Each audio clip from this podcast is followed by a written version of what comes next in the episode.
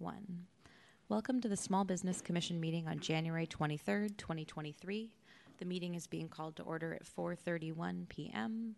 This meeting is being held in person in City Hall, room 400, and broadcast live on SFGov TV and available to view online or listen to by calling 415 655 0001. As authorized by California Government Code Section 54953E and Mayor Breed's 45th supplement to her February 2020 emergency proclamation, it is possible that some members of the Small Business Commission may attend this meeting remotely. In that event, those members will participate and vote by video. The Small Business Commission thanks Media Services and SFGov TV for televising the meeting, which can be viewed on SFGov TV 2 or live streamed at sfgovtv.org. We welcome the public's participation during public comment periods. There will be an opportunity for general public comment at the end of the meeting, and there will be an opportunity to comment on each discussion or action item on the agenda. For each item, the Commission will take public comment first from people attending the meeting in person and then from people attending the meeting remotely. Members of the public who will be calling in, the number is 415 655 0001. The meeting code is 2496 754 1551, followed by password 7221. Press pound and then pound again to be added to the line. When connected, you will be in, muted and in listening mode only. When your item of interest comes up, dial star 3 to be added to the speaker line. If you dial star 3 before public comment is called, you'll be added to the queue. When you are called for public comment, please mute the device that you are listening to the meeting on. When it is your time to speak, you'll be prompted to do so. Public comment during the meeting is limited to three minutes per speaker. An alarm will sound once the time has finished. Speakers are requested but not required to state their names. SFGov TV, please show the Office of Small Business slide.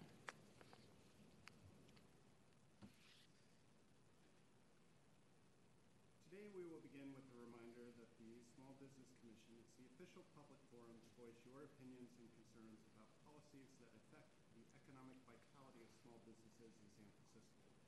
The Office of Small Business is the best place to get answers about doing business in San Francisco during the local emergency. If you need assistance with small business matters, particularly at this time, you can find us online or via telephone, and as always, our services are free of charge. Before item number one is called, I'd like to start by thanking Media Services and SFGov TV for coordinating this virtual hearing and helping to run the meeting. Please call item number one.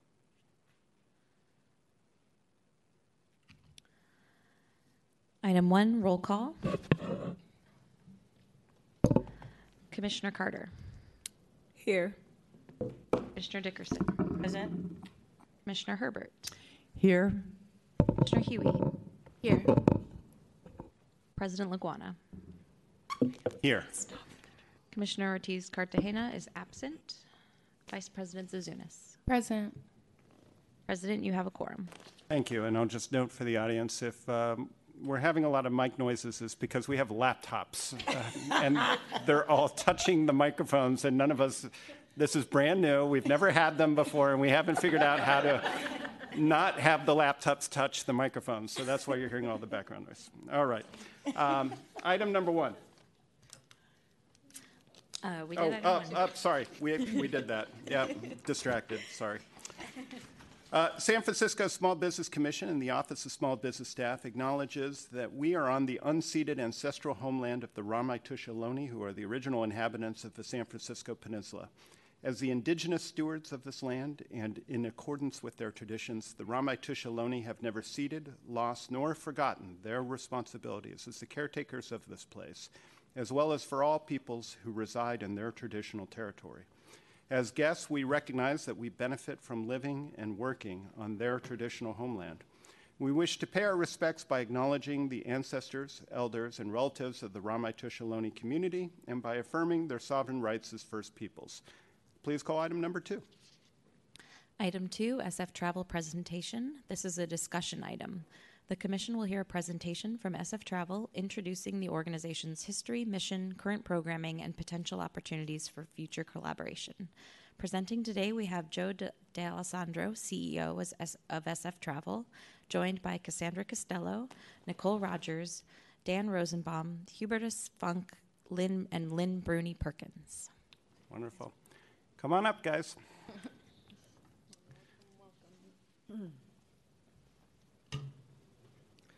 Well, good afternoon. My name is Joe D'Alessandro, and I'm going to start. It's, uh, it's a pleasure to be here in, in front of the Small Business Commission to talk about San Francisco travel, um, the importance of the t- tourism industry in San Francisco, and how it impacts small business and, and what we're doing in some of our programs to do that, especially dealing with the recovery of, of the industry, which we all know it, San Francisco's got a lot of work to do ahead of us to, uh, to get back to the places that we were before. We have um, some slides here, and we'll also be showing some videos, so periodically I'll direct your attention to the screen, but uh, don't hesitate to ask me any questions if you do. Um, so, who are we?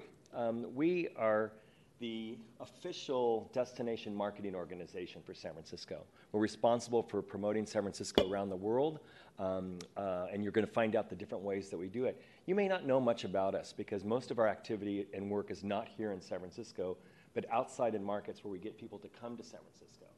And the reason small business and the tourism industry in San Francisco is so important is because, unlike other major cities in the United States that have theme parks or casinos, um, when a person comes to San Francisco, what they want to do, what they want to see, and what they want to participate in are small businesses. They want to go to the restaurants, they want to go to the neighborhoods, small retail, because that's what San Francisco is all about. So that's how we communicate what San Francisco is to our customers. Whether they're in Los Angeles, whether they're in Beijing, or whether they're in Paris, it's the same similar messaging because what they want to do is experience San Francisco like locals do, and that's the story that we tell about San Francisco. We've been in existence for over 100 years. We started shortly after the earthquake and fire.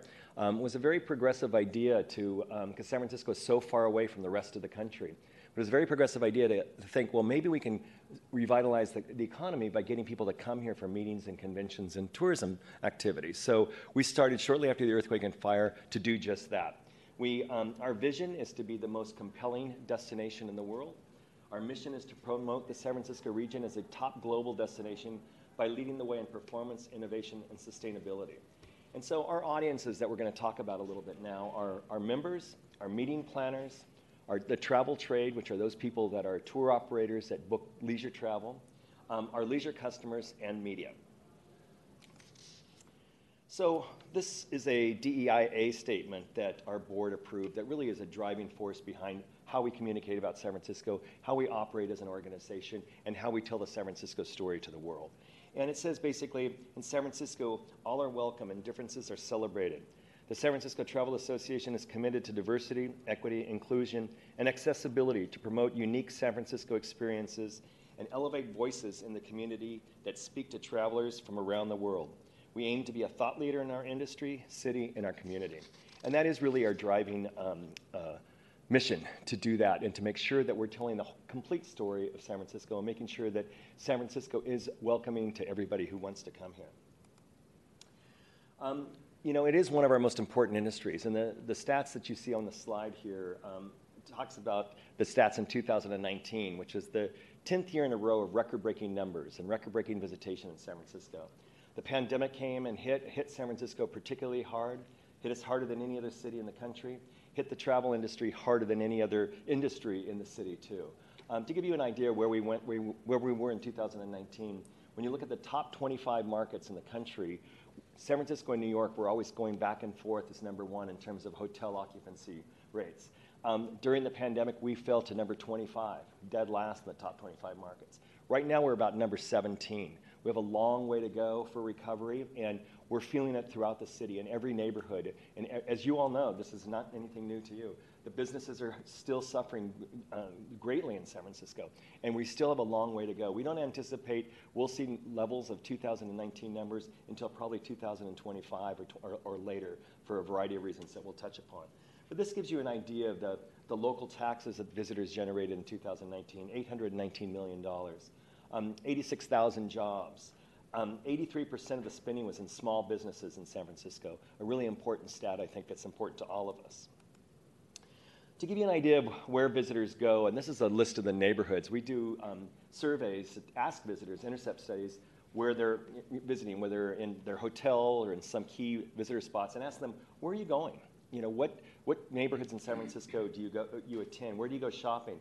And this list gives you an idea of the top ones the average visitor goes to 3.1%, 3.1 of neighborhoods while they're in San Francisco. So one of our key strategies is not necessarily to try to get more people to come to San Francisco, but try to get them to stay longer. Those people that are already coming here, if they stay longer, then they're more likely to go out to more neighborhoods, to go out and support more businesses. We try to encourage people who are coming here for a convention to not only come for those dates that the convention is, but bring their partner, bring a family member, and stay longer so you can experience San Francisco. So that's really one of the key strategies. Because it's not all about numbers in terms of visitors, but it's about economic impact that those visitors have when they come to San Francisco, because that really benefits everybody. Um, so these are some of the attractions that people visited, where they dined, neighborhoods that they dined in, or top attractions that they visited in San Francisco. There's probably no surprises to you here because it's the same neighborhoods that we go to. It's the same type of attractions that we attend as, as locals because, again, those visitors, when they come to San Francisco, they want to experience the same thing we do. They want, don't want to be seen as tourists walking around, but they want to seen as visitors, as locals do too. And, and so those experiences that we do are the same experiences, whether it's going to the bookstore, the art gallery, or the restaurant, that we like to do as San Franciscans themselves. So we're going to do now is get into some of our specific program. I'm going to ask Lynn Bruni Perkins, who's our Chief Marketing Officer, to come up and lead us through the marketing portion. Hi, good afternoon. Thank you very much for having me today. Um, as Joe mentioned, I'm Lynn Bruni Perkins, Chief Marketing Officer, and I'm going to take you through how we market uh, San Francisco and the destination. so, first of all, brand is really central to all that we do, and it is our guidepost for all of our marketing communications. So, in 2019, we actually underwent an extensive brand refresh, and this was led by a lot of research that we did both domestically and internationally to really learn more about how people see our brand and who we are as a destination. So I'm going to take you through um, what is called our brand anthem, and this is kind of the guideposts that, that inform a lot of our communication. Few cities are as instantly recognizable as San Francisco. Images of the Golden Gate Bridge, Alcatraz Island, Fisherman's Wharf, and cable cars immediately transport you to the city by the bay. Its dramatic hills and coastlines, famed icons and architecture nestled together in a harmonious balance of nature and humanity, all within 49 square miles, framed by the expansive waters of the Pacific Ocean and San Francisco Bay. No wonder San Francisco is called the most beautiful city in the world. Yet when visitors arrive in San Francisco, they discover something that transcends aesthetics, something beyond its world famous icons and renowned creative and culinary scenes. They experience San Francisco's refreshing open mindedness that welcomes new and different perspectives. And they discover its diversity of cultures, histories, and personalities, united in the belief that we are free to be ourselves and all things are possible. It's this intangible spirit of expression and radiant optimism that makes San Francisco the leader in innovation and cultural change, opening new doors and establishing fresh outlooks. To visit San Francisco is to do more than look, it is to be San Francisco. It's to become entranced by its scenic beauty and inspired by its people to embrace the new and experience the unexpected. It's to step beyond the everyday, view the world through a different lens, and feel empowered in a place where differences are more than accepted. They're celebrated.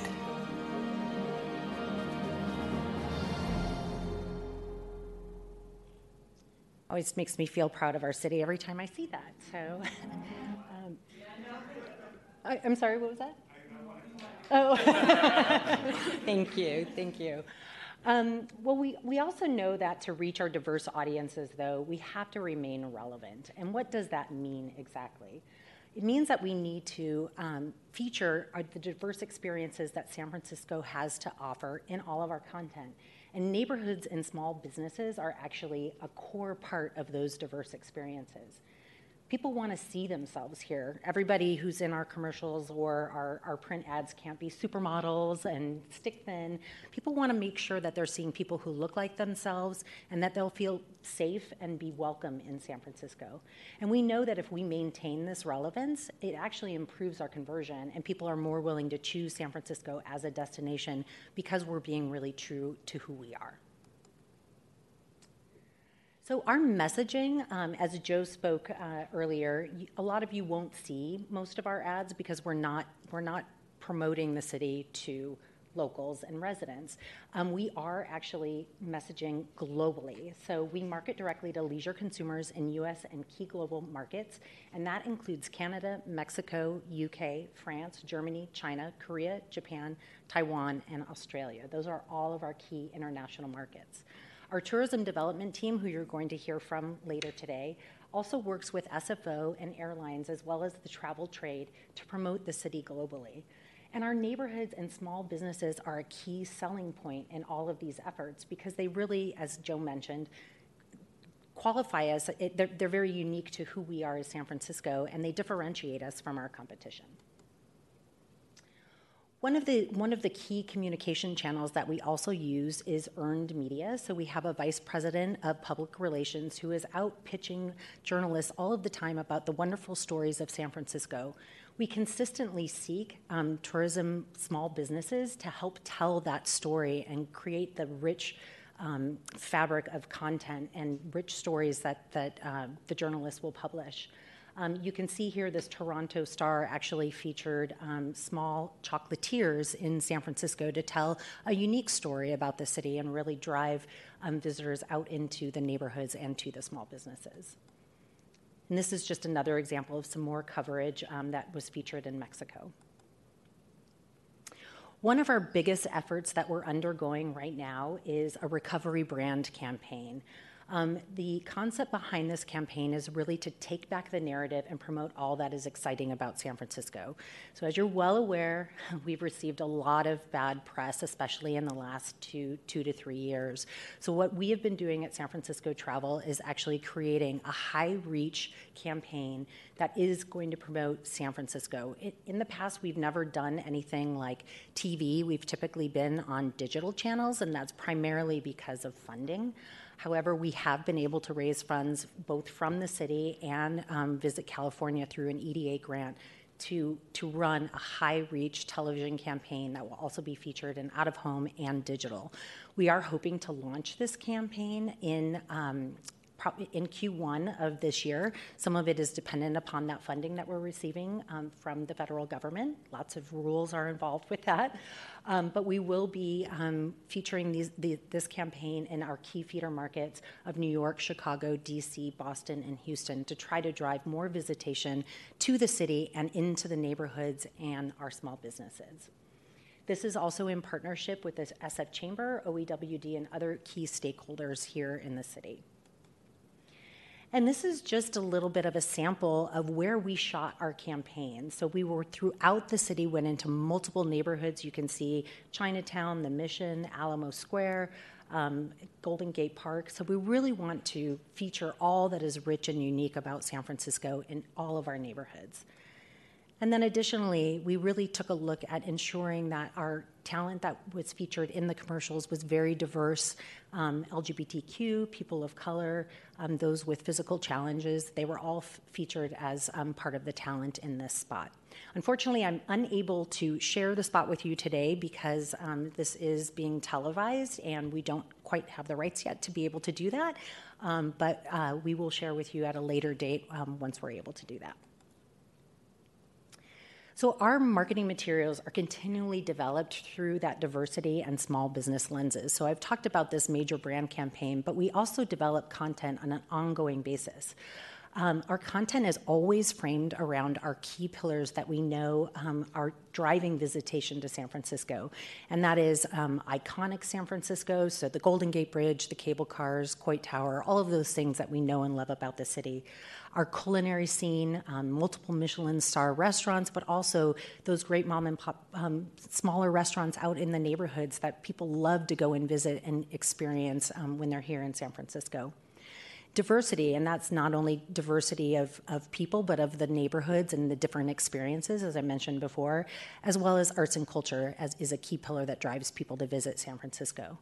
We have more than 750 articles that live on sftravel.com.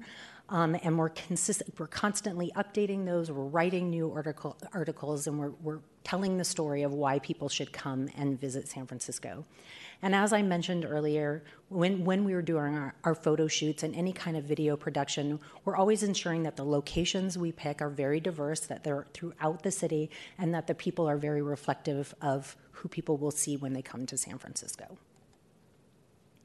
So here's just a few samples of some of the content that currently lives on our site. So these are um, local San Francisco residents who tell the story of, of what they love about San Francisco. So you can see we have everyone from George McCalman, who's a creative director, to Kayla Abe, a business owner, and then even Ellis Cato, who's a cable car gripman. So there's all these wonderful stories, and they share what they love about the city to try to invite people to come and visit a couple more, um, a couple more examples. Um, Miss San Francisco, and then we have Ron Saunders, who's an artist, and Joey Yee, who's a YouTuber. So really, once again, those very diverse experiences, diverse people, um, and diverse stories to tell. Here are a few additional content examples, um, and I think that these are very specific, especially to small business. So um, we have a story around exploring San Francisco's legacy businesses, LGBTQ plus in San Francisco, what to do in the outer sunset, how to support black-owned businesses. Again, a range of diverse content to attract multiple people. And then finally, I mentioned the importance of our arts and culture pillow, pillar, pillow, um, so, um, in the past two years, we did um, three Arts Are Open campaigns, and they featured over 17 neighborhoods, including Bayview, Glen Park, Western Addition, the Leather District, and, and Chinatown. Um, we also work, we have a dedicated staff member who works with dozens of arts organizations and artists, including Creativity Explored, ODC, muralists, and musicians. Um, and then we, we also like to feature as part of our content all of our wonderful festivals and events that happen in the city. So we've produced um, video about Juneteenth, Folsom Street Fair, Pride, Lunar New Year Parade, Stern Grove, and Carnival. Again, speaking to all the diverse in, um, experiences that San Francisco has to offer its, its visitors. And here's just a sample of some of the photo shoots and um, some of the people that we have featured as a part of these um, so that people can see themselves reflected in all of our communications. So, next, I'm going to take you um, through some of the video. Uh, this is one that we recently did in this past year um, that ran in the UK. It was a partnership with Visit California. And um, I'll just share it features uh, the outer sunset.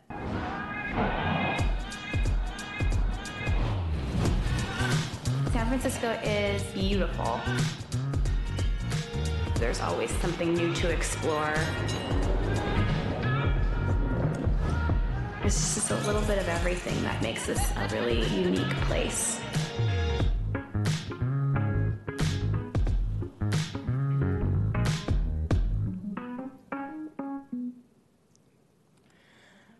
Another program that we did, as I mentioned, are the Arts Are Open. So, this is um, a social cut of um, one of the videos um, that played as a part of that campaign.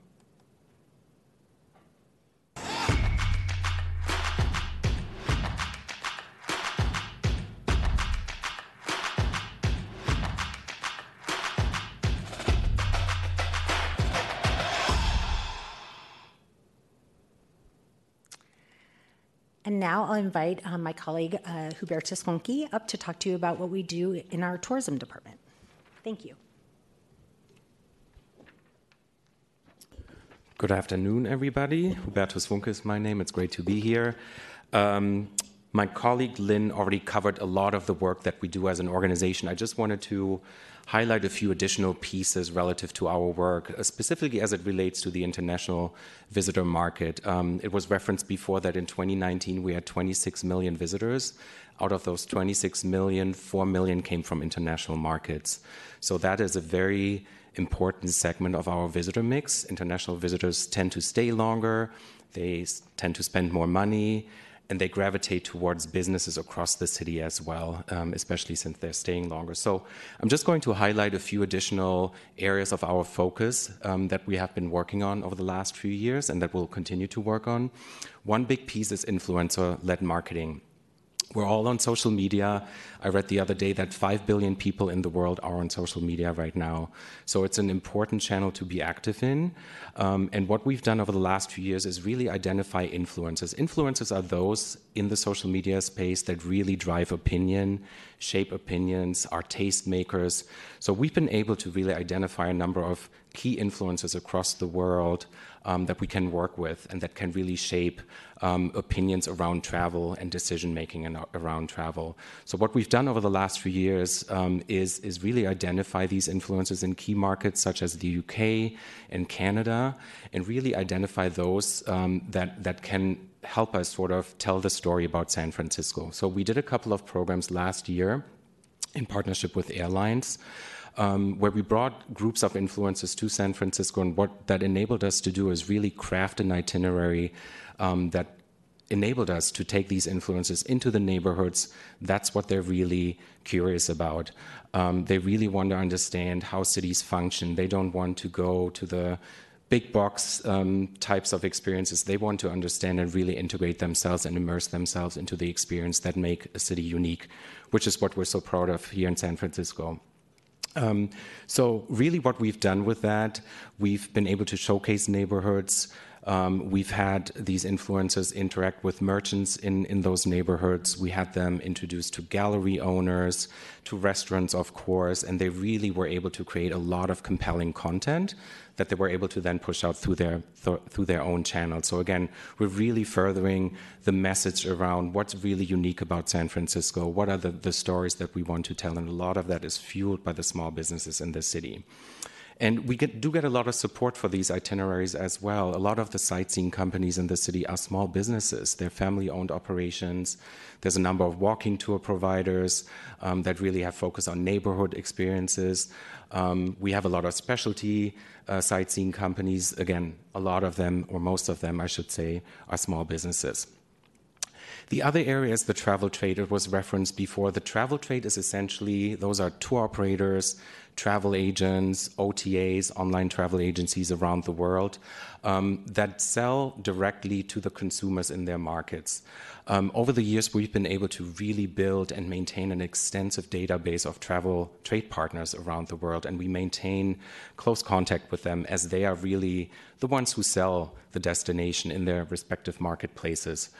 Um, a key aspect, and what we hear from these travel trade partners around the world time and time again is how their customers really love San Francisco, the uniqueness of the city.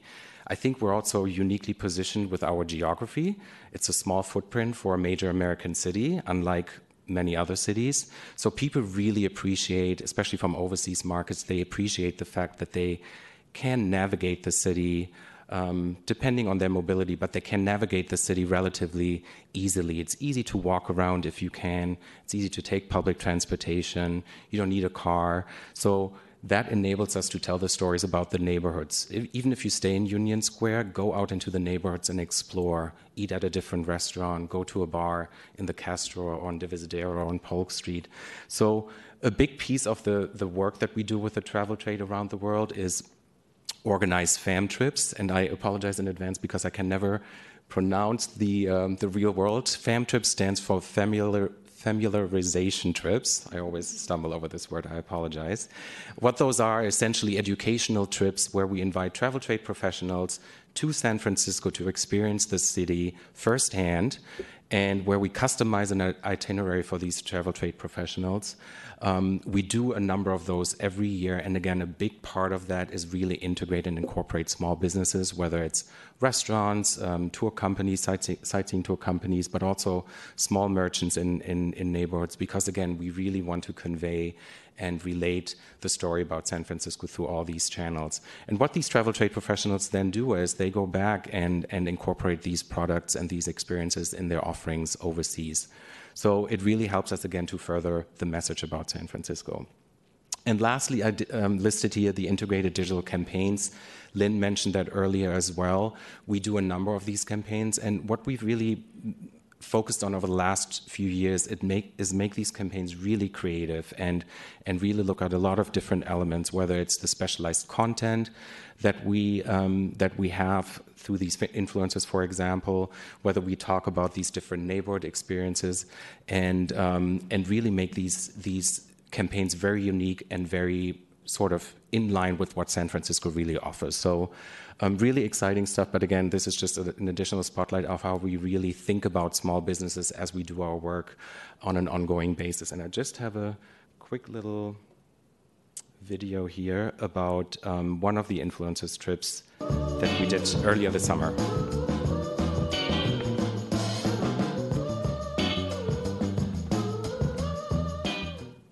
Just a quick snapshot. There's a lot more footage that we were able to get through these um, through these people. Really exciting campaign. Um, check out the video; it's on our YouTube channel as well. But thank you for having us, and I'll pass it on to my colleague Nicole Rogers. Thank you.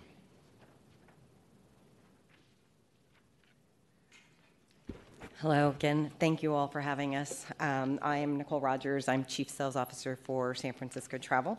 And I just wanted to take you along. That's okay.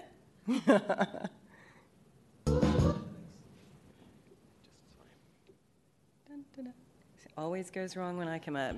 He, he, he did that on purpose. Okay. Uh, so anyway, as we said, I'm with the I'm chief sales officer, and we mainly do our meetings and conventions for the city. Um, for us, just to give you an idea of who we market towards and who we sell to, um, we sell to meeting planners. Those meeting planners represent corporate accounts, association accounts, leisure accounts and MICE, MICE being meetings, incentives, uh, conferences, and ex- exhibitions. Um, along with those meeting planners, they also take all types of groups. Domestic groups. When we're marketing to our domestic groups, we take everything from San Francisco that we that we can sell to that to the leisure traveler, which is the attraction, unique venues. Um, we obviously sell our hotel packages, offsite events, giving them ideas about um, where they can have any events outside of the hotels, restaurants, and culinary experience. And as you can see, and as this is, slide is entitled, what we do is we try to make San Francisco very local to somebody that's not local. And um, after we're done with our domestic groups, we also go to our international groups, market towards them. They are much more interested in the culinary experience because they've heard a lot about it uh, shopping because it is one of our biggest attractions, one of the greatest things that we have in San Francisco. It makes everything a little bit more fun when you're here on business. And um, then, of course, we also market to the and show off our unique neighborhoods, which is something that not a lot of cities can say with all the diverse neighborhoods that they have throughout San Francisco. One of the biggest things, obviously, that um, our group does is that we bring in a lot of people that spend a lot of money in San Francisco. And we, you know, you can take a look at everything that's coming in. What, what might surprise you is that it looks as if we have the big citywides. And I'll just tell you that we have citywide group that's pretty much anything that's in Moscone Center, and then we have self-contained group. That's group that's not in Moscone Center. That's really the way that we define it. It's not defined by room nights. Um, but you'll see that we have $1.2 billion in 2019, which was, as we've already referenced, one of the heyday of um, the highest year of 10 record breaking years in a row. Um, we definitely went a little bit down when the pandemic came. 2020 saw very few conferences that were in town. We hit 95 million in spending, and 2021 was even less because we had not really opened back up, so about 92 million dollar in total spending. What is a little bit off of what you might not believe is that the citywide spend is actually less than the self-contained, and that's just because no matter what the size, self-contained is in every hotel, every neighborhood, everywhere it's going, and the people that are that are there, if they're not here for a convention, they are normally a small meeting or a leisure group, and then out in the neighborhood spending money. So um, it's just just a difference in what type of group that that we have and that we catered to, but um, a lot of money that's brought in through San Francisco through the meetings and conventions. Um, this is just a quick graph just to show you that even on busy days, no matter how busy, or even on a day that that is typically 80% occupancy, because that's about what the average occupancy would be year round for San Francisco, um, which it was in 2019. It's always going to increase our occupancy overall when we have group in. And um, that's not just because you put group on top of leisure, it's because it also attracts uh, other other people coming to the town. There's always a busyness. So this graph just shows you that on an average, every single day you can pick the same day of the year. If that occupancy is, let's say, 80% normally, if you have about 20, 12 to 20,000 group room nights in, the occupancy for um, for us is raised about six percent on average when there's group in town. Same goes for if it's 8,000, it's um, raised about 5.5%. And really and truly, the only time that occupancy, the average, is not affected by group is when there's less than 500 room nights um, in the city. Yeah, go ahead, Sharky.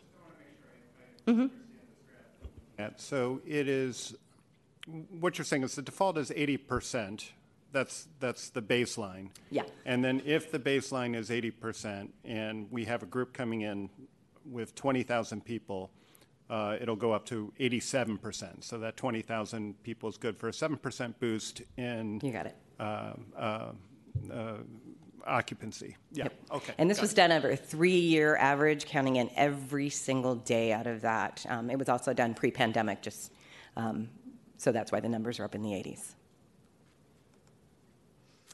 And I just wanted to show you, just because we have this description of what um, compression is. This is, and you don't have to read through it, but what, what it is is visually, there's a radius, and if we do our, if we're talking about citywide group, we're looking at Moscone Center as the radius, and then for everything that goes out, it tells you which neighborhoods it'll hit based on how many room nights are in there. So you can see when we are really uh, compressed, which means we have a lot of hotel rooms and not a lot of availability any, uh, anymore because we have a lot in.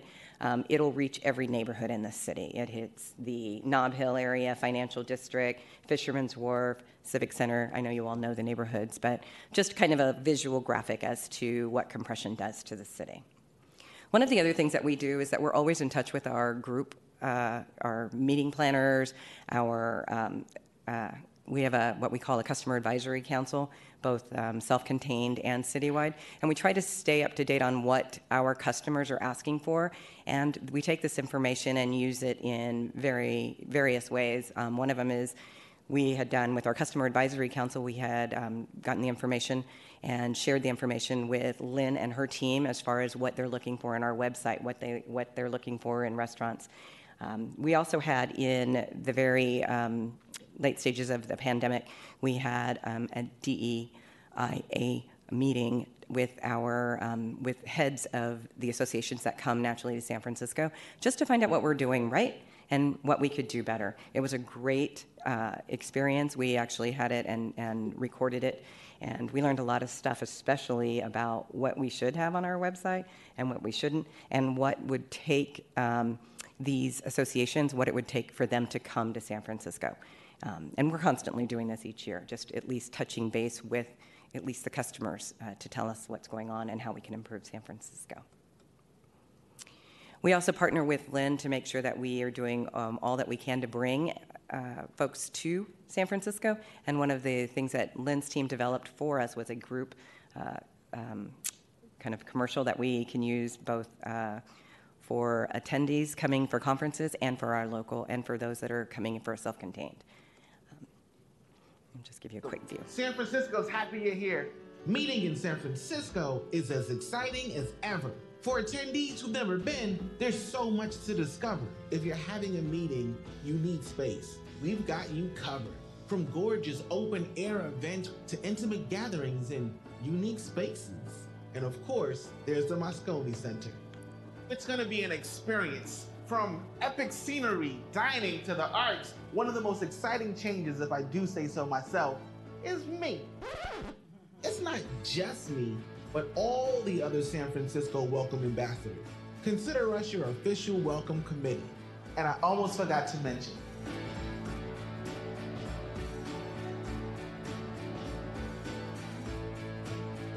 our gate is open. Meet what's possible in San Francisco. I'll see you when you get here.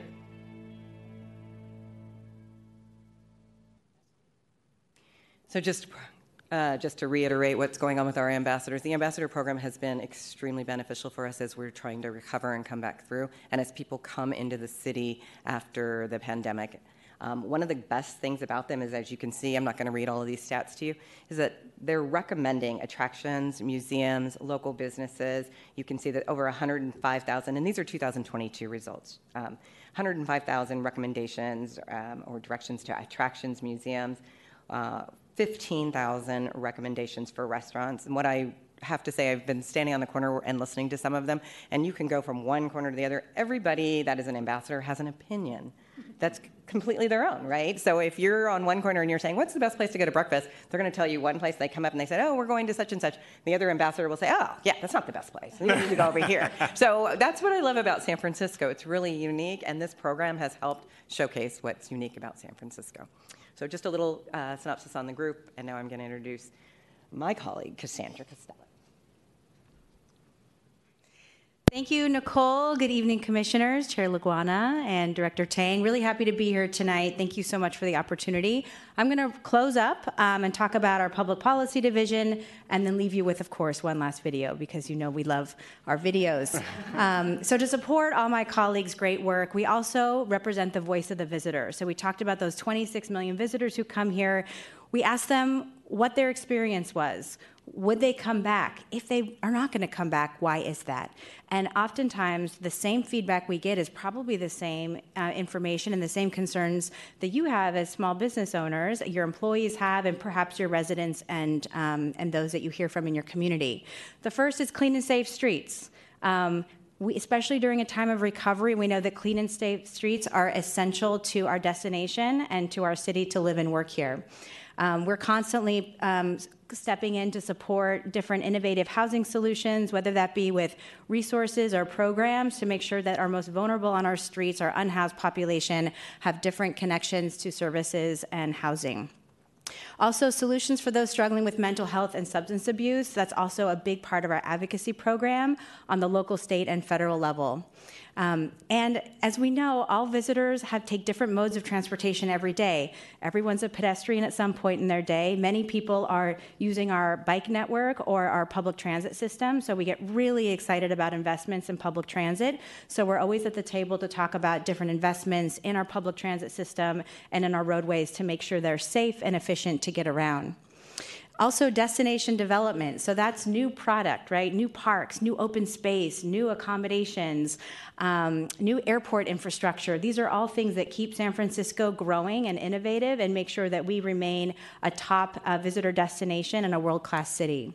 And then, lastly, but of course not least, one of the areas that we really value is you heard from this presentation today how important the small business community is. We want to make sure we're here to support you on initiatives that are important to have your businesses thrive. And that could be on you know, resource allocation or grants, or it could be on things like the shared spaces programming or Prop With streamlining um, business permitting or thinking of ways to activate vacant storefronts. So we're here. Um, I hope you count on us as a partner. Um, and thank you so much for your time today. We're going to close with our always welcome video, and then we're, of course, happy to answer any questions that you have. We're all different. We have different backgrounds. We like to do different things. And we come from different places. San Francisco doesn't just welcome our differences, we encourage them. We celebrate them. We even throw parties for them. It's who we've always been, and who we always will be. Because no matter who you are, or where you're from, you're always welcome. To go wherever you want to go. And be whoever you want to be. It's not just our philosophy, it's our promise. Because this is San Francisco. We're always open, always inviting, and you're always welcome. Never the same. Always San Francisco.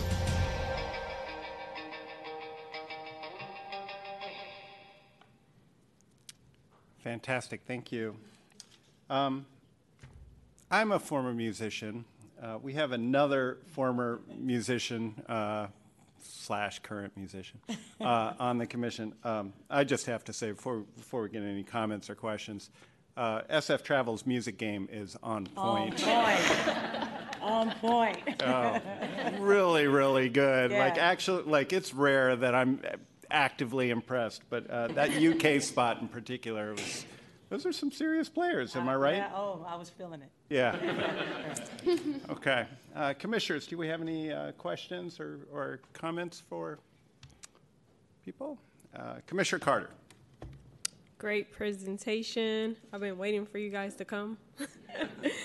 um, yeah, I think I saw a lot of representation in the slides that you guys showed today. I think I would like to see more um, when I'm visiting the website as far as like restaurants and um, just speaking for the African American community. I would love to see more black owned restaurants and um, I know for me, if I was looking at the website, I wouldn't necessarily feel like as a like um, as a place where I would I don't know what's the word. How could I put it?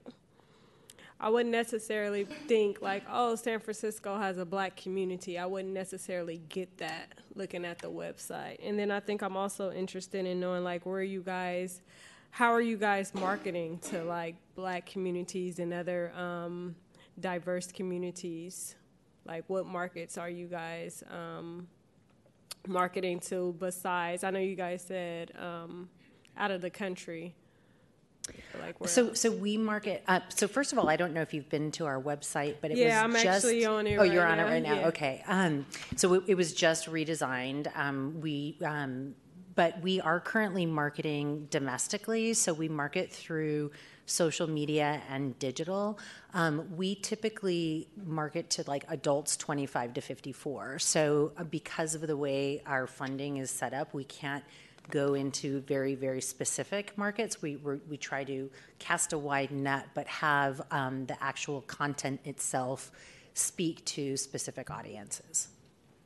Yeah, like I would love to see marketing in like maybe Atlanta. You know, I hear it a, a lot when people come to San Francisco, black people very specifically, they say, Where's the black community? Where are you guys? Like, so I would love to see um, rep- more representation in those areas as far as tourism to, for people that come here to know that there is black businesses here, there is a black community, and that is represented, um, even in this video too. Like, I want to see more representation, more diverse, but I think it's great. Okay, thank you. Commissioner Huie. Thank you. Thank you very much for the presentation. I also am um, super inspired to visit San Francisco now. um, you know, one of the initiatives that I've been working on um, in the past, I guess, year or so has been um, looking at our neighborhoods, specifically Chinatown, and then um, doing some work in the Richmond district um, on how travel and tourism could recover um, in a way in which the story is told by the residents themselves and by the community themselves. Are there opportunities? Um, I know you had kind of started the presentation with opportunities for partnership. Where are the opportunities for our small business corridors to be able to partner with your organization to really share our stories, either in um, Commissioner Carter's neighborhood or or um, any of our commissioner neighborhoods to um, to a greater audience from our own uh, point of view. So I did share with you um, the section, um, How I See San Francisco, and I Am San Francisco. So if you go to our website, um, you will find the links to those stories. So we're always uh, consistently inviting residents. We're, we're looking for new voices to feature as part of um, those series. So um, they can work with us to tell their stories um, through through that content that we we publish on our website. So generally, just contacting you directly, like the individual uh, projects, or oh, go ahead. Yeah, they could. Um, they can reach out to me, so um, I will be sure that you have contact information, and then I can um, share them the names with my team.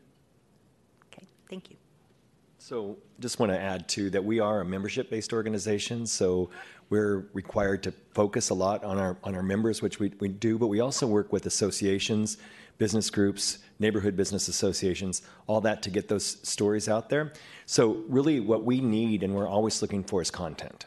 You know, we, it's hard for us to write, create the content and avoid. We need the content to come from the businesses, come from the neighborhoods itself, to provide it for us that we could include on the website. The website that you're looking at was just launched two weeks ago, so it's very, you know, nascent, and we're, still looking for a lot more contact to, ha- to get. So I would encourage anybody to give us as much contact as we as we can have, because that's really makes the the website and our messaging really robust to a w- much wider audience. And prior to pandemic, I know you had different neighborhood grant programs and small business grant programs. Do you, uh, I guess one is um, how effective were those? It, were, were you able to see any sort of, um, you know, positive relationships arise from those? And would those be something that you would want to continue should they have had a positive impact? Yeah, so unfortunately, that was one of the programs that went away when our uh, budget. We get funded through when people stay in hotels. So our budget currently is about half of what it was before the pandemic. We had a staff of 105 people. Now we have a staff of less than 50. So we're still in our own world recovering from where, where we uh, um, were. But the, the grant program is something that really helped, I think, connect us to small businesses in a, in a greater way.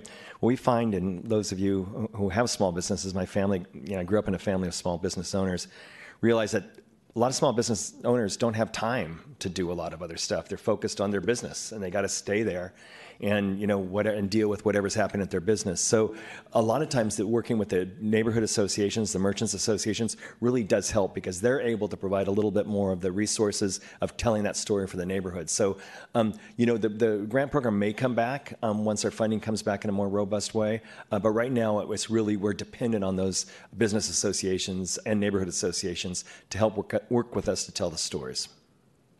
Thank you very much. Sure. Great. Uh, Vice President Zouzounis, and then um, just uh, commissioners, just uh, uh, we, we, we're running a little behind schedule here, so just. uh, Got it. Thank you for the presentation and really good questions from my fellow commissioners here. Yeah, I was wondering the same thing, like where do we pitch? Um, you know, because there's so much great content that that we could pitch, and um, just more information on how you choose your curated experiences that you create um, would help small businesses be able to pitch to you. Um, let me help you with the last video because the Arabic font was broken. so before you release it, um, we should double check that. But it was amazing to see somebody from my community. I saw you had um, a hijabi woman in there, so that was really neat. I've never seen that in an ad for San Francisco. So, um, but yeah, happy to help you with the, the font. Duly noted. Thank you. Uh-huh. And uh, just, uh, I'll, s- yeah, I'll, we can talk the rest online.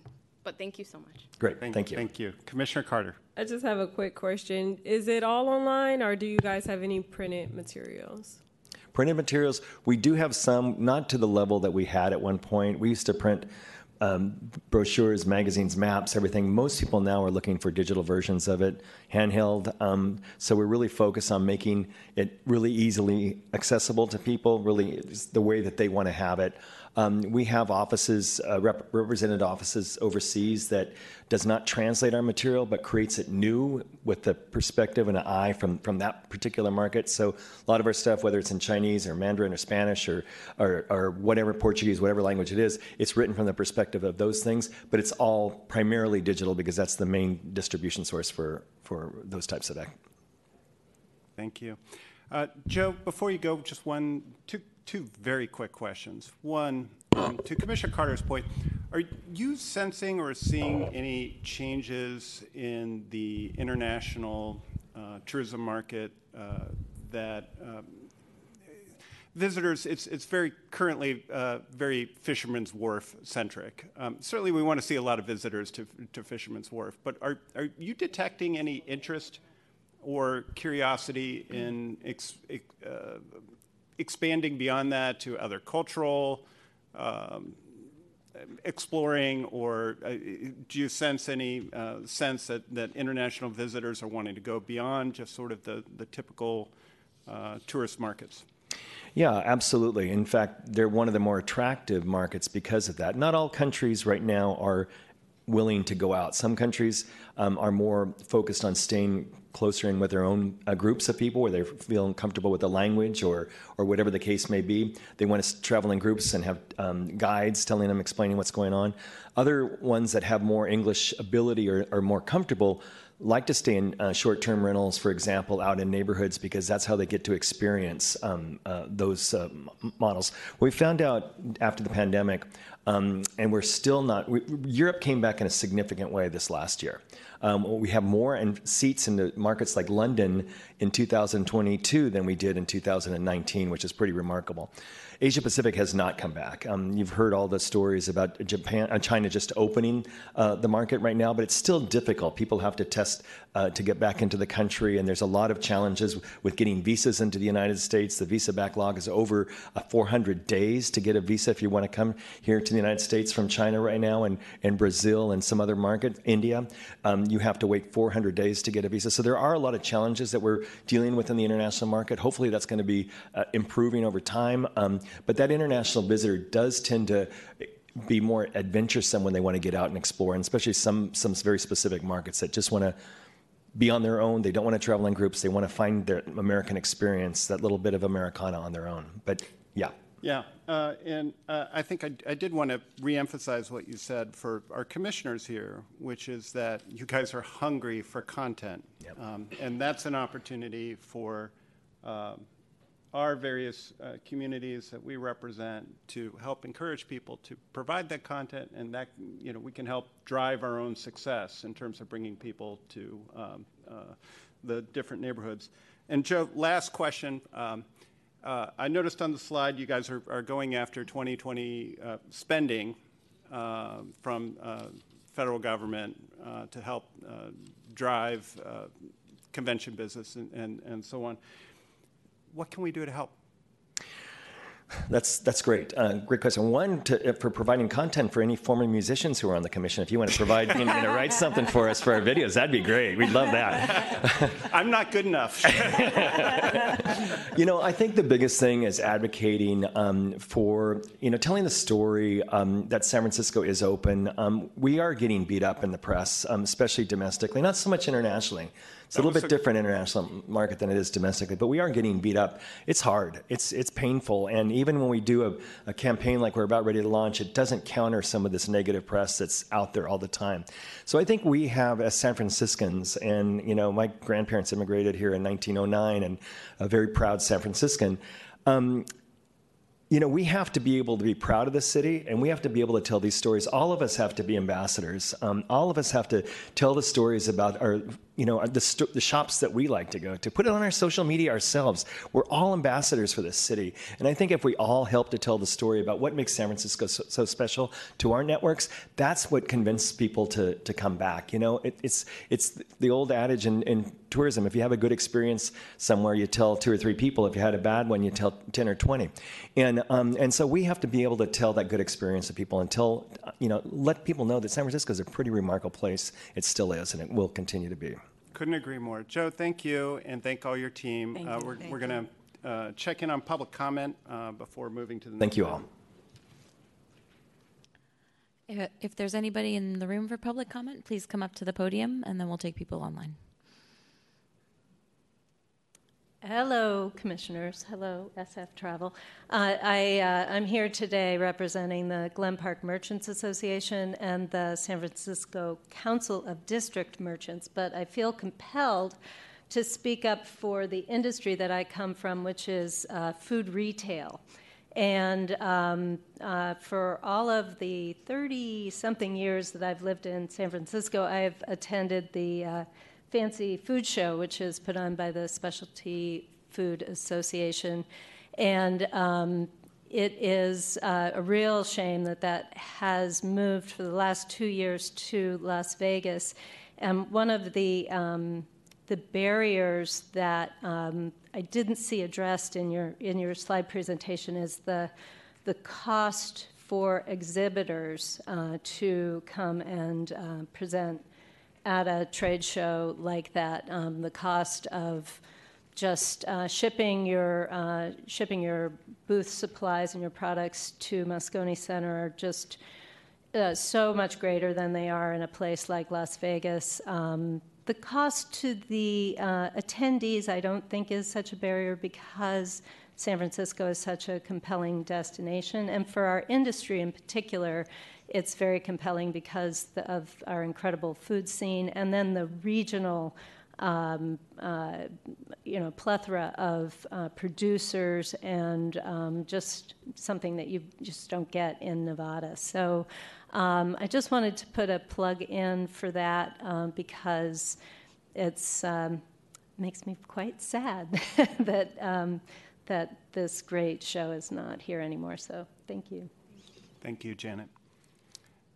Is there any commenters online? There are none. Okay. Uh, thank you again, everybody. Thank you for your time. Uh, we appreciate all the work you do, and um, thank you for, for uh, sharing all this with us. I, we feel much better informed and uh, uh, also very entertained, uh, particularly by the music and videos. So thank you. Next item, please. Item three, introduction and discussion with District Attorney Brooke Jenkins. This is a discussion item. The Commission will discuss ongoing challenges that small businesses face with the San Francisco District Attorney Brooke Jenkins. Presenting today, we have District Attorney Brooke Jenkins.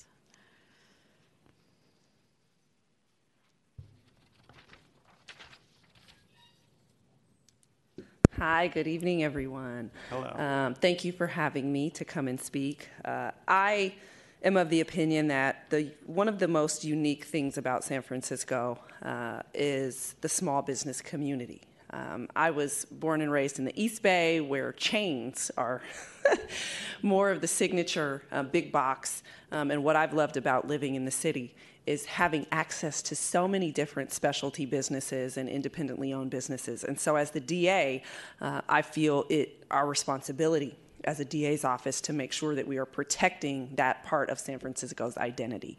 Uh, as I've gone around um, and met with members and stakeholders all over this city. Uh, one of the things that I did after first being appointed was to go around and meet with um, small, small business community associations. Um, we met, the, you know, uh, Janet uh, amongst others, um, early on. I think it was my first couple of weeks in office. And so um, I wanted to make sure that I was going around listening to small business owners across the city to find out what the challenges were that they had been experiencing.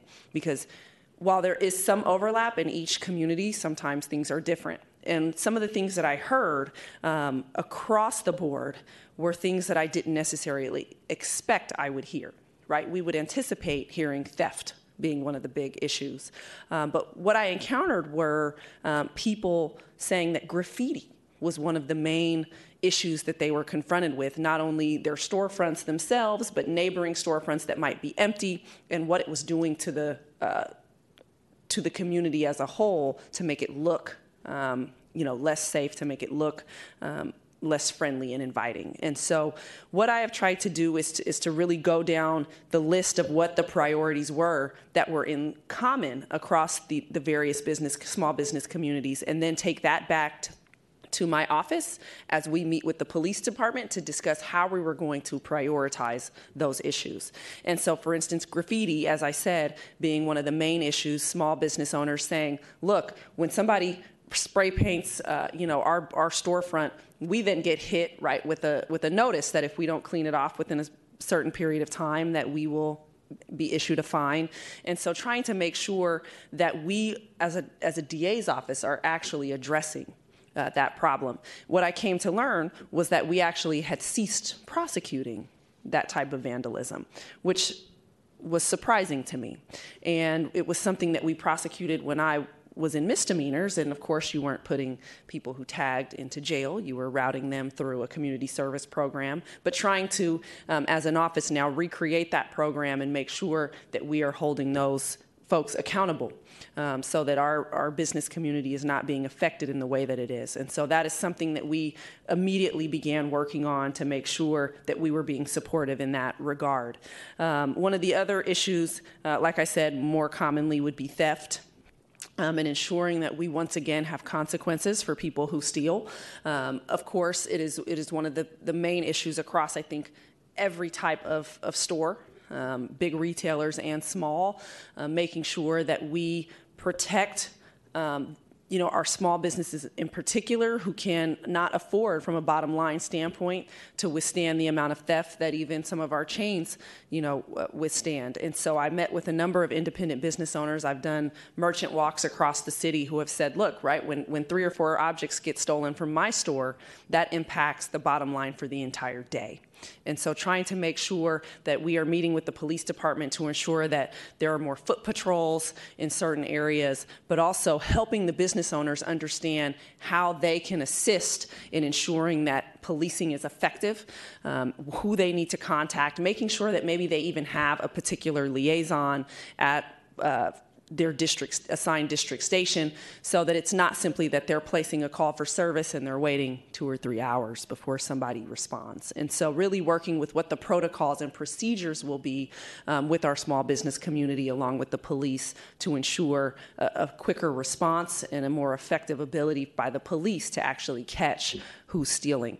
Um, and of course if we can recover the items immediately that that helps the bottom line of the business because hopefully it's something they can put back on the shelf. Um, some of the other issues, of course, that we've heard is um, illegal vending going on in some areas of the city. Now, that one is more challenging.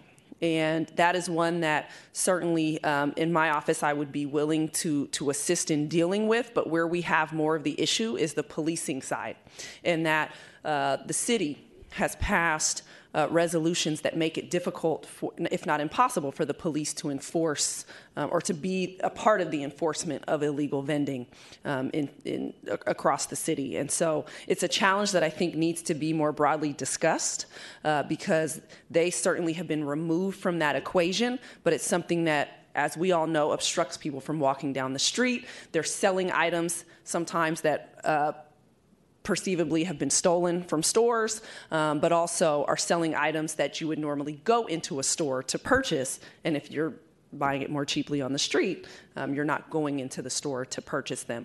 Um, but but one thing that I do want to you know help the city understand and the residents and the business owners understand is that much of the power to police that issue was removed from the San Francisco Police Department um, in an effort, uh, I think, to decrease. Police involvement in certain issues in the city, but what it's done is to paralyze in a, in a large way the city's ability to deal with that problem. And so it's something that I think people need to be aware of and that we're going to have to probably address as it becomes a growing problem certainly in the mission is one of the main areas but also at fisherman's wharf we're seeing you know a lot of issues with that um, I know that I, I, think some folks wanted to hear more about what we're trying to do in the mission. Um, certainly, I know I've met with the Missions Merchants Association a number of times already. Um, we had an in depth sort of uh, conversation about a month ago, uh, myself and just, you know, only in, that Merchants Association. We've also met uh, more broadly with the other department heads um, across the city, including DPW, DPH, the mayor's office, the police department. We're getting ready to have another one of those meetings, I believe, this week um, to discuss the state of affairs in the mission. Um, one thing that we've tried to really address, um, of course, there uh, is the prostitution issue um, trying to figure out what the strategies will be. We've had a number of meetings um, surrounding that issue with the Capp Street residents, but also um, with the business owners and, and, other stakeholders in that community. Um, one thing that I'm really proud of is that we're working really closely with San Francisco Police to discuss um, how we can right effectively sort of uh, reduce some of these issues through law enforcement means uh, you know, again, we try to be transparent with what the challenges are. Um, we just, as a state, uh, signed a bill that um, no longer makes loitering for the purpose of prostitution a crime. So no longer can police pull up, right, and, and um, detain a sex worker right, who appears to be uh, a sex worker on the street for, for loitering for those purposes. And so it's a challenge that we have to work around. All of us, you know, many of us probably understand the spirit of what, as a state, we were trying to do. Um, but it creates hurdles uh, for law enforcement to try to address some of these issues that are really plaguing some of our communities, particularly in the mission here in San Francisco, but we're working closely to try to, one, make sure that if we believe women are being trafficked, to try to give them access to resources and, of course, um, create strategies around um, dealing with the you know the the the Johns who are coming through the neighborhoods and, and really creating traffic issues, perception issues, all all the other things that are happening. Um, drug use and violence certainly an issue um, with the drug dealing, the drug use, the violence um, all around this city. Soma, the Mission, the Tenderloin, and so one the main pledge that I've given this city is that we will have appropriate accountability across the board.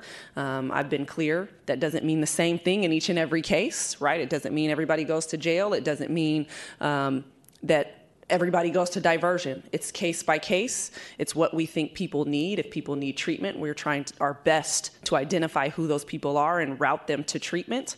Um, if we feel that we have repeat offenders who are choosing just simply not to respect the law here, that we address them in the way that they need to be addressed.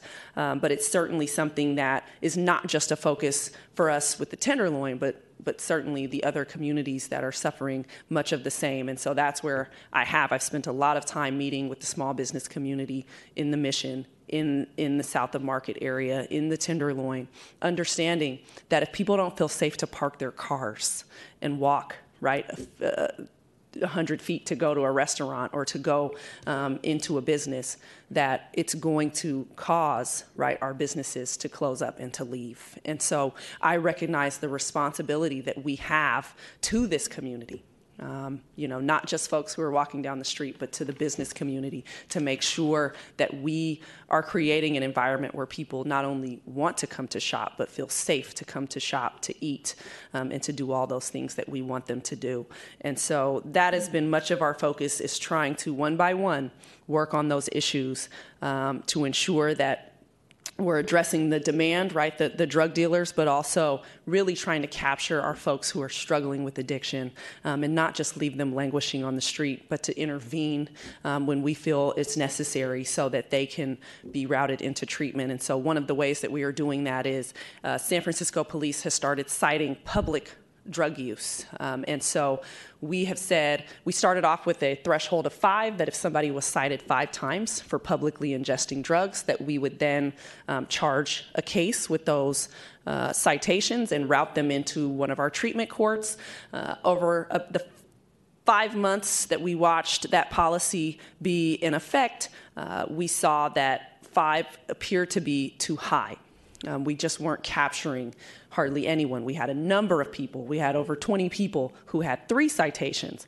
Um, we had a handful who had four, but five was, was just not capturing anyone. And as I went around the city, people were expressing.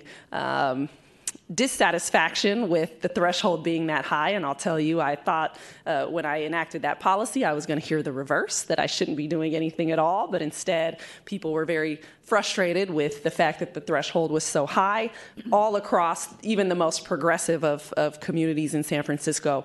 And so I said, look, I want to watch and see how this plays out. I don't want a, a policy just for the sake of saying one, I want one that's going to be effective. And so I recently reduced that threshold to three so that we could be capturing and intervening um, in the lives of our most vulnerable who are dying on the street and who you know, quite honestly, um, for so many business owners are struggling to figure out, right, what do we do, right, with our building lines being filled by people um, who are slumped over and, and really struggling uh, with addiction. And so that is what we are doing in, from the DA's office standpoint to intervene. I certainly am not trying to send folks who are in these positions to jail. Our goal is simply to get them help.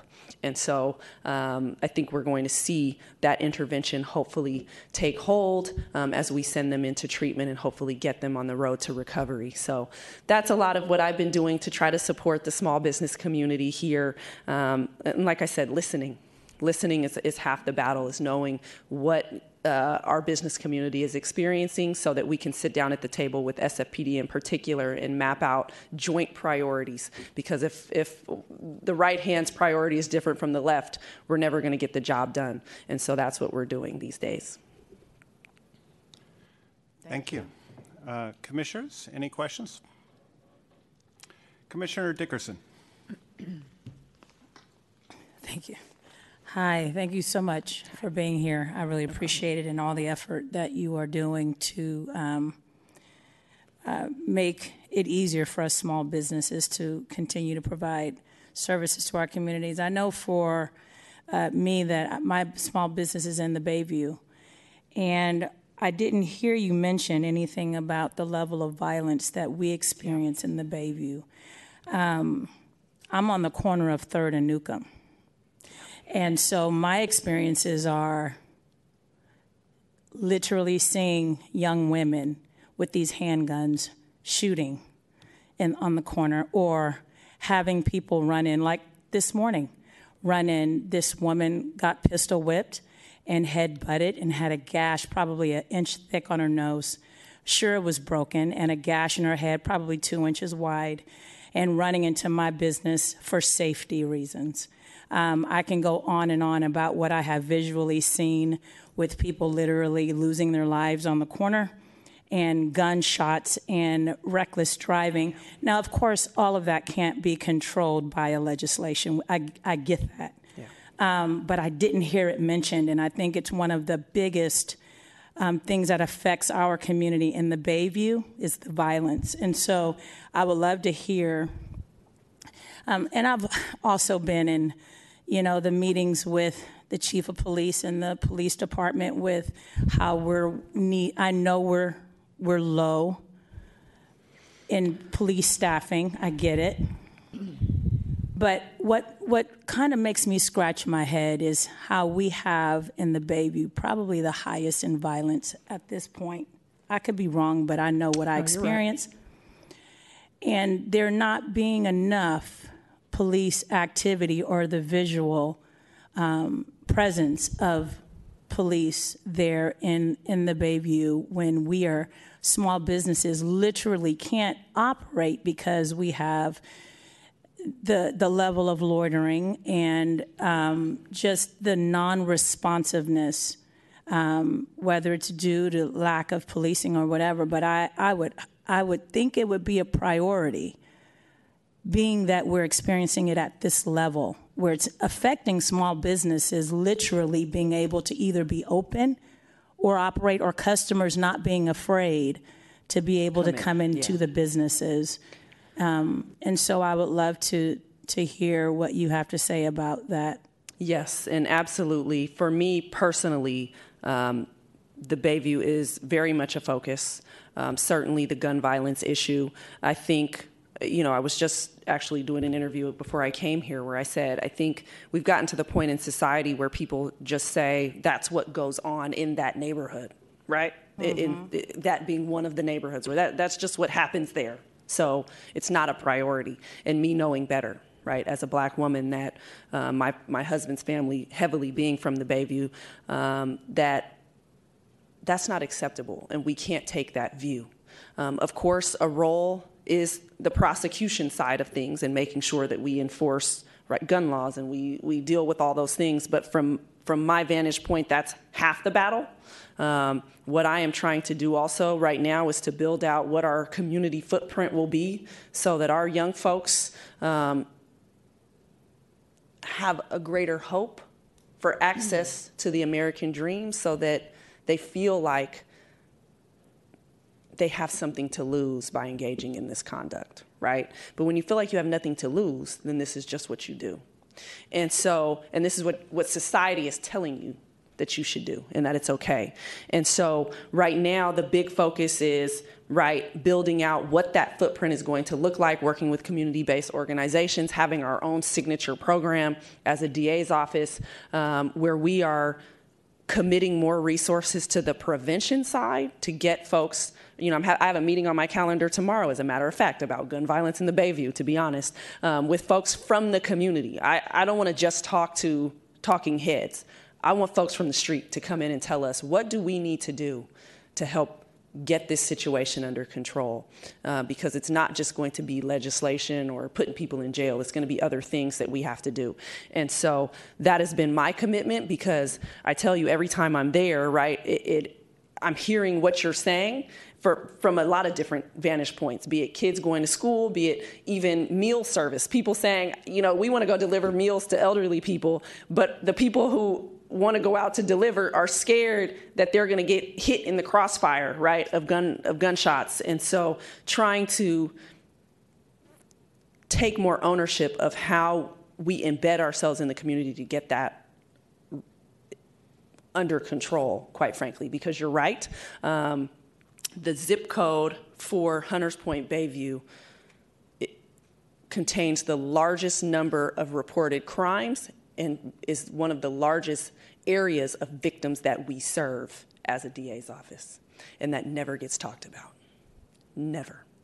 And so I've tried to make it clear um, that we cannot disregard that, that simply because some of these areas, particularly Sunnydale, Bayview, um, Fillmore, even, are not necessarily as organized to the point that they can scream and shout the loudest with a press conference doesn't mean we as city leaders don't need to be responsive to their needs. And so um, it certainly is a priority for me. And every day um, is something that we're working on on a lot of levels in the office to figure out how to resolve. And the police issue, if I can just touch on that, um, I think one thing I, I want to say is we need to be mindful of conflicting messages that come not just from our community, because I think our community is pretty clear on what they want, but I think people try to speak for our community and make it and make statements that are not consistent with what the community is saying. When I'm in the Bayview, I hear we don't see enough patrols. We might see patrols during the day, but we don't see them at night, which, is when most of the shootings happen. Um, we want to see police. But there are other voices saying black people hate police, they don't want police, don't send the police there, etc. And so I think what we know um, is that we want proper policing, we want fair policing, we want appropriate policing. We don't want to be right. We don't want racial profiling. We don't want excessive force. But we understand the need for policing in our communities, and there are there are people sending mixed messages. And I think um, having a, having the community be clear to law enforcement about what they want for themselves will make a huge difference. And I think what's important and what you're saying is yeah, we know what we want, but we know what we don't want. And I think the message needs to be what we don't want. You know, it, of course, I mean, there's going to be conflicting, you know, uh, interest in it because everybody's really looking out for what's going to be best. I mean, it, it is pretty scary when you're having to deal with people walking around with guns in their hands and you're just not knowing what's going to happen next.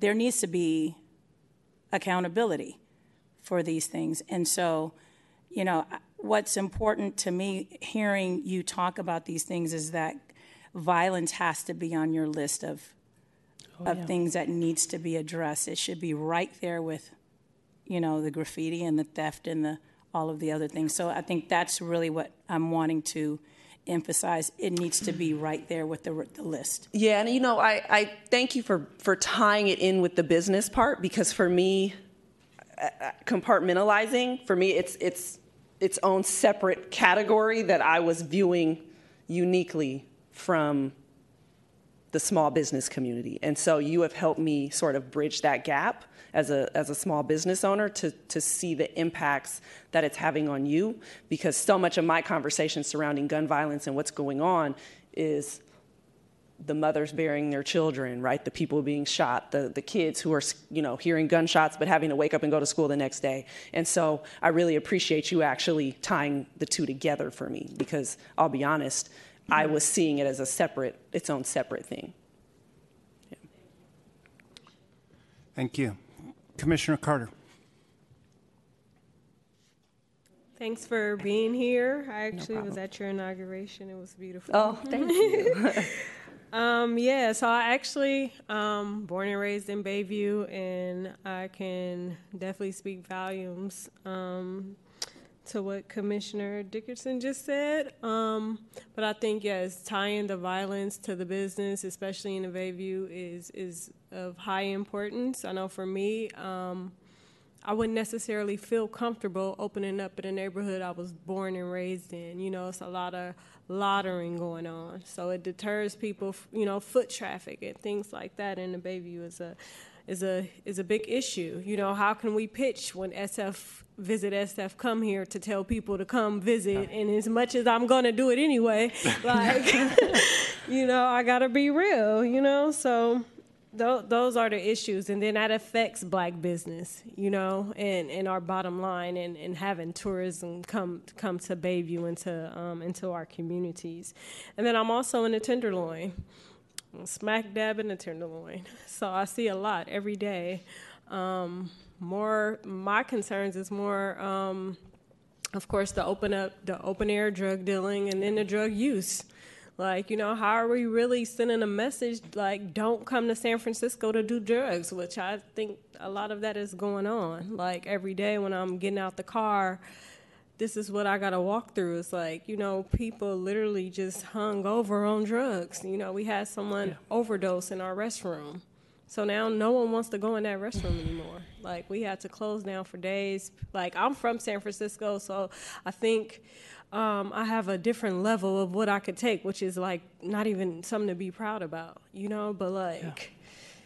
And then I think another issue just um, it's justice with the black community. I think people look at us from a very different side. Like, you know, we want I've never saw justice. Never. You know, like I've been a victim of, of, of a lot of things growing up in Bayview Hunters Point. Like, so I think our communities want to see justice um, just across the board. So thank you for being here. Thank you for what you're doing. I know you got um, your work cut out for you, but I think you can do it. yeah, thank you. No, and I, I understand that. That's a part of why I fought so hard um, for this office and for this city was because victims, certainly victims of color across the board, were being ignored. Um, and that's every color. Um, and so knowing, you know, the first time I heard somebody say whose child was murdered in San Francisco, I knew we were disadvantaged as black people when we were defendants, but now I see we're disadvantaged when we're victims right? If that doesn't resonate, yeah. I, I, don't know what will. And so my goal is to make sure, as a DA's office, we are looking at all three things, which is what's just and fair to the victim, what's just and fair to the person accused, and what's best for our city as a whole. We have to look at all three layers um, to get to the right outcome. So that's my goal. Yes, the open air drug markets, um, as you all know, has been a priority since day one, um, understanding that right? Unless we deal with that, we're never going to, you can't expect anybody to stay in recovery when every 10 steps down the street they're being offered their next fix.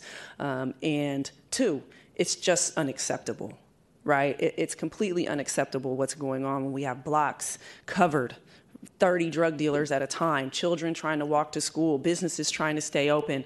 And so for me, it has been repeated meetings with SFPD um, not only from our vantage point in the DA's office of what appropriate consequences are, but working with them to make sure that you know the operations that they're undertaking are what they need to be for us to be able to prove cases right? And and sitting down and saying what we've seen as prosecutors over the years and, weighing in. And so i think we're going to get there. It's just it's a it's a slow process um, of teaching people that um, I tell Sheriff Miyamoto, don't be offended, but that there's a new sheriff in town, and uh, that you know we have rules again. We have rules in this city, um, and we can still be fair, but have those rules.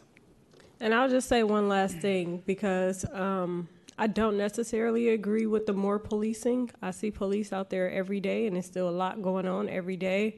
The police station is right in the Tenderloin. So um, I think more community policing. My daughter is actually a SFPD cadet, you know, and both of her parents are straight out of Hunters Point. so, you know, it is um, a lot of good officers that's doing a lot of great things. So I will say um, we need more community policing. I see a lot of um, officers that's just not in touch with what's yeah. going on in and, San Francisco. Yeah, and we have to do better. And I think one thing that even I, as a prosecutor, am doing, not just leaving that to the police, but saying we have to have prosecutors who come from the communities yes. that we serve, right? Um, and so I, I, most certainly agree with that, that it can't just be that we wait for people to come to us, but that we extend ourselves to say, historically, you may not see you know, law enforcement as a career path or as something you would aspire to do. But we need, if you're really going to change the way that law enforcement exists, it requires people from the communities, right, to come into law enforcement. So um, I 100% agree. And I'm, I'm certainly from the DA's office perspective trying to make sure we are recruiting. You good, Tiffany? I'm done. Okay. Uh, Thank you. Commissioner Herbert. Uh, first of all, I just want to say thank you so much because you have got the toughest job in the city, I think.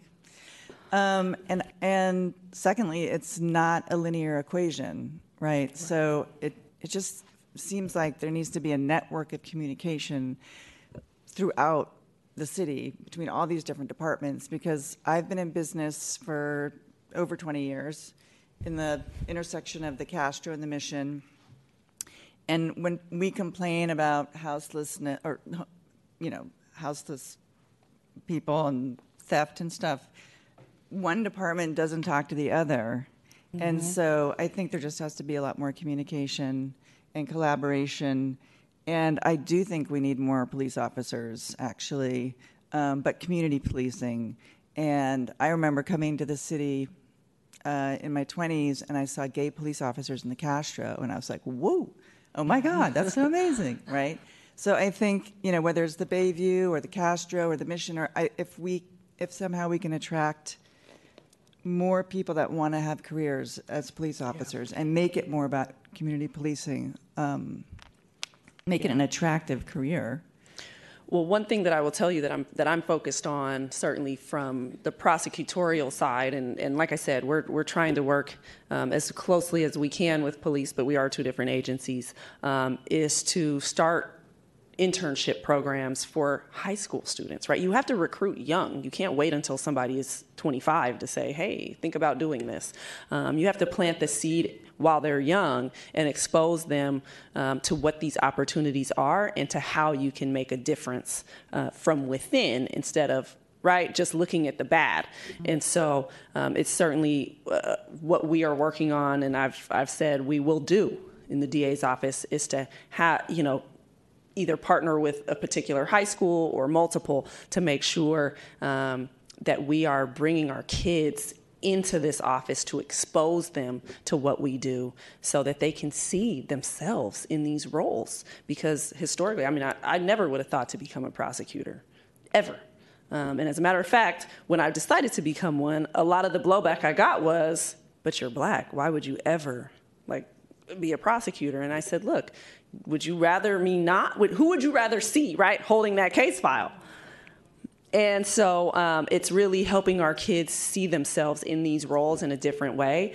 Um, and so, you know, that's one thing that I'm certainly invested in and that I've been trying to recruit even when I wasn't the DA.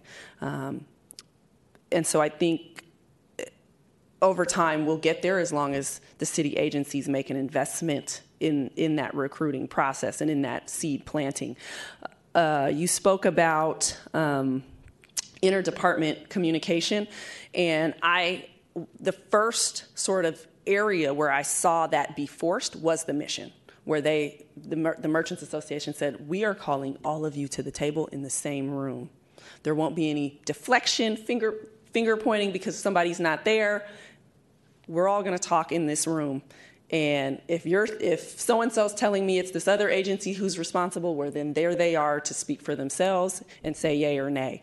And so I, as I've gone around since then and seeing sort of that model, I've really encouraged other um, districts and areas to sort of do the same because I think that's what we need. We need everybody in, at the same table taking ownership of what their lane is, where there's intersection, talking about how we'll be aligned, um, but working on a unified strategy. Thank you. Thank you. Commissioner Huie. Thank you so much for coming today. Um, you know, I had my name on the list earlier, but I wanted to really listen to what everybody had brought. And, um, you know, one of the things that I want to, I guess, like, appreciate about you is that you know, I, I get the sense I've followed you around. Like I'm at like all these events and I see you and I listen to you speak, but I never like come up because I just am like. You're at a lot of events then. Yeah. no, Well, well, I'm not at all those events. I. um, and you know, I get the sense that you came into this role out of responsibility, and um, and I can really appreciate that. Um, you know what you're doing in representation is so important for everybody, for all of us. And so I just really wanted to appreciate you for that. Um, now that I get to talk to you, not one on one, but in front of everybody. um, and, you know, we had this great presentation from SF Travel. And the one heart that I wrote on this page was actually not from their presentation, but from when you talked about um, the metrics in, in drug use and how you actually adjusted behavior and adjusted, um, you know, behavior for your apart- department. And I think that's really important um, when it comes to some of these things that we're doing for the very first time, right? Like to be able to police in a way that respects the humans that live here Yeah. and the lives that are actually being affected. That's not something that's been done in the past, and that's not something that we're going to get right today, right? But it's something that I think we're going to need to continually adjust. And so I can appreciate that um, that tailoring that you're offering. Um, and I'm excited to see that be a playbook for our city because we need to be able to recognize that we're not going to succeed every single day, but we have to be able to kind of have metrics and and mechanisms, I think, for us to have feedback so that we can adjust those things. So that, like, when we watch the SF travel video, we're not, um, we're not like, yeah, that looks amazing. Um, what's on the outside of this picture? You know, because we see it. And I think it not only, like, uh, you know, sometimes frightens us or, you know, or um, frustrates us, but it really is heartbreaking because I think the things that you're saying, you know, that, that I know you experience, you know, and that you see in your business, like that should be heartbreaking to every, everybody. So I Yeah. think, um, you know, less so a question in that remark, but much more like, you know, thank you, and um, and whatever you know our small business community can do to be a partner in that, you know, I would love to um, also be a part of. Yeah, thank you, thank you. It, it is a um, it's a tough job. It, it is. Um, I will say to anyone in my office uh, that if they tell me as a prosecutor their job is easy, then they're not doing it right. It is a tough balance um, to figure out what is fair, right? But yet how you still improve communities. Um, and the conditions that people are living in. When I go into meetings and people are in tears because they can't tolerate any longer the gun violence, the the this, the that, right? Um, I do feel a sense of obligation to figure out how to make their lives better, and without it being just the strong hand of law enforcement raining down on them, right? Raining down on people, uh, but figuring out what that balance is. Um, which is, is a daunting task, but is one that I think we can achieve if we work together and if we are flexible, right? And some people might attribute it to maybe my greenness as, as a politician, but um, I just feel like when you stick your heels in the ground and just hold your position just for the sake of holding it, um, that that's not necessarily best for everyone. And so you have to be flexible enough to admit when something's not working and recalibrate constantly, right, to figure out what the solution is. And so that's what I've committed to San Francisco that I will do is to constantly recalibrate so that we can get this right and so that people can feel safer regardless of what community they live in and have it not just be that well if you live in this particular area of the city that's more affluent, then you can feel safe, but not other people. Um, have everybody, regardless of their race, feel seen and feel heard, right? Um, that's what I want for this city, and that's what I feel like I owe San Francisco. Um, certainly, certainly people who have suffered as victims of crime. Well, definitely, I think you have the small business community on, on your side when it comes to being resourceful, constantly being flexible, because we have to constantly adjust to our environment daily, if not, you know, hourly. Um, one other, well, one question that I have is I know in the um, in the Asian community we've really uh, pushed for kind of um, victim services and um, and victim services in language that I know uh, we do provide. I'm wondering, um, do we do that across cultures also? Also, because I know that there are many people who, you know, when you're a victim of crime and you're already living paycheck to paycheck, you can't afford to be a victim of crime. You know, you just don't have a buffer. Like, um, you know, somebody that, um, well, somebody that um, one of our employees had her car um, stolen recently, and it was heartbreaking to try to help her get back to just square one, you know, or or her baseline. And you know, I I was really fortunate to be able to call friends to get things like car seats, like fi- and also help her navigate the system. But it's like, you know, I couldn't. Not that I couldn't imagine, but I feel like there are so many people who are in this situation who perhaps wouldn't have somebody to call to be able to help them get through something like that.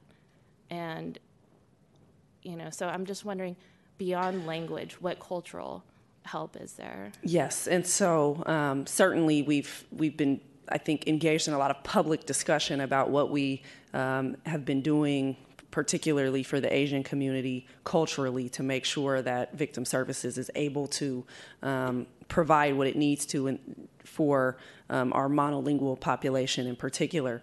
Um, one thing that I've been very staunch about in my office is that we understand that we have an obligation to every community right? And and we can, of course, be responsive to the you know when something comes up, right, and flags it for us that we need to be responsive in this one area, um, but recognizing we serve so many different communities across um, this city who are different cultures, have different language needs, and all those things, and trying to make sure that we remember, right, that we have to serve people across the board. And so it's been a big focus of ours. Um, I have a new victim services chief uh, who understands that and is really working on cultural competency.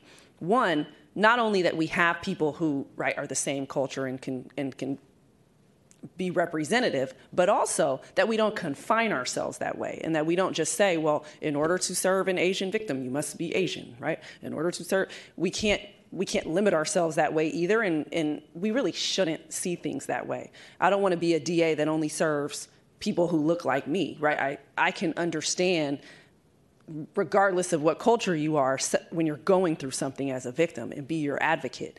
And so, um, working to have cultural competency across the board, regardless of whether you're the same culture or not, as we build out making sure that we have representatives from as many cultures as we can um, for when we're able to offer that.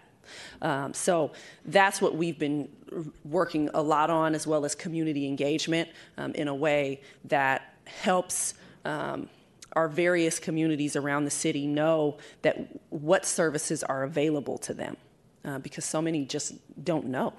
And so having those presentations be, if it's a language need, in in their um, uh, their language, right, in, in, in, a specific language, but also just across the different cultural communities in San Francisco, regardless of what they are, um, knowing that we are here to support you if you're the victim of a crime.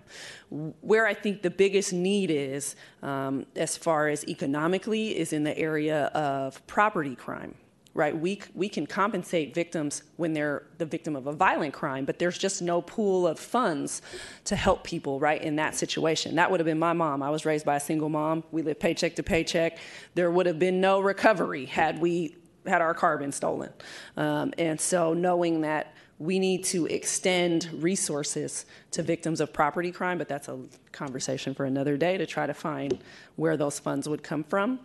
Um, but, but certainly something that we need to be paying attention for. Thank you very much. Yeah, thanks. Thank you. Vice President Zouzounis. Thank you, DA, and um, th- I know your time is demanding, so thank you okay. for being here. Um, I think the question I always prompt to our DAs when we have, uh, you know, a public audience is to better help us understand what your jurisdiction is and your role. So, because I know you get pitched every problem um, that exists, and so for us to better hone as the commission, um, when we identify trends, maybe it's an you know duplicative code that was made you know during the surge of nuisance abatement you know laws in in, in, in the 2000s 90s you know. Maybe it's uh, a trend we're identifying from um, um, you know different types of break-ins and and and things that we're experiencing as small businesses. So h- how do we elevate to you like a policy pitch? Like what is your jurisdiction in terms of of policy and how can small business um, trends and, and issues um, like where do you weigh in on them and where can you impact them Where can, yes. So I, I would say the easiest way to put it is right. Obviously, my, my jurisdiction is once someone commits a crime, right? When you commit a crime and you're arrested, you come into my jurisdiction. Now, to a certain degree, like I said, I want to see this, this office kind of step outside of that. Um, as much as we can, which is to work on preventative measures as much as we can and, and community engagement a lot more. Um, because to me, that's the only way we're going to prevent crime is to have a different presence in our communities, to uplift our communities.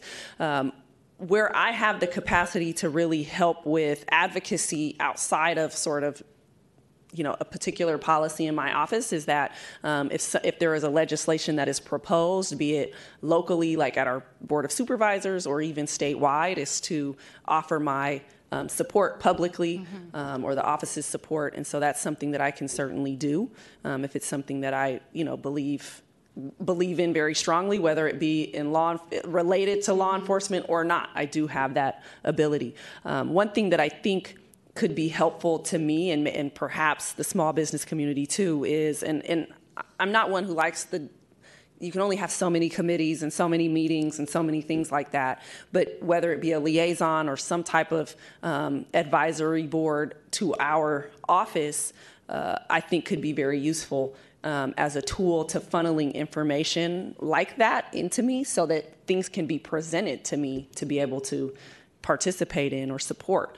Uh, because otherwise, where it gets difficult is I'm going from neighborhood to neighborhood, and each neighborhood might say something different as opposed to knowing sort of more of what the collective uh, feels and thinks. Okay, thank you. Yeah, I, I think I, our testimony here tonight. I just want to thank you know all my commissioners for bringing these perspectives because small businesses really are first responders in a lot of ways, and um, it's important that we we you know we identify things that are happening in a trend before they're even identified on the large scale. Um, and something that I've had unfortunately had firsthand experience with lately is how much the the thieves in our city know our laws and they know they've figured out the kind of ambivalence and normalization and and what codes we don't respond to and which ones we do and they know it so well and they they study us they know when women are working um, and I- think small businesses have a lot of um, I think they have a lot of policy literacy and they're just not tapped into as much. Um, I know that there's the false alarm code, which, um, which has been something that I, I know um, people on the board have tried to grapple with and, and reform. And I'm not sure if it, it, it's housed in the police code or not, but I feel like this is a policy that needs to be changed. Um, it was during a time when there was a lot of false alarms because just, um, you know, it was one of the nuisance abatement you know Yeah. pers- protocols that went into effect before there was a surge of actual break-ins you know and so now there's this policy where an alarm company has to call the business before they call the police. And a lot of small businesses even ones that the police love them and they know the police love them subconsciously at 3 a.m when they get a call they're like oh i don't want to get a fine. Don't send the cops. And and this is like happening and the the, the burglars they know this. Yeah. and and they know that there might be a call and then there won't be another call. So they bust the front and then they wait and then they go in and it's they they know how our city like our codes better than us. Um, so I think that we have an opportunity, especially now that we're developing a new round of kind of nuisance, nuisance abatement laws, that we get rid of the old ones that aren't working and actually criminalizing and creating bureaucratic barriers to our small business community. And that's just one example. Yeah, and I'm I'm com- uh, that is like the first I'm hearing of that, and it you are right, right? For some people, committing crime is a career. Like they understand exactly the parameters of their career. They know what they're doing. They, they learn all this and they know the tricks of the trade. And so, um, like I, I'm a firm believer in like we need to reform, we need to improve, but you can't throw the baby out with the bathwater. You can't do away with something to make it better by just getting rid of it. And so we have to figure out, right, if there are policies that now are affecting the police's ability to do their jobs, let's revisit, let's think about how it needs to be improved, and we should be doing that as a city.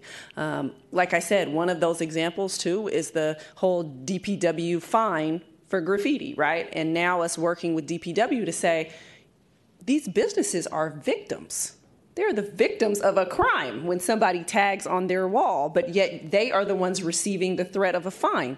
Let's all think about that, right? And figuring out how, as a policy matter, we shift to afford businesses a different way, right, who are victims of these crimes, not to be penalized. And so I think it's just us thinking outside of the box and, and being made aware of those types of situations so that we can weigh in. And I'm happy to weigh in, certainly. Thank you. Appreciate it. So.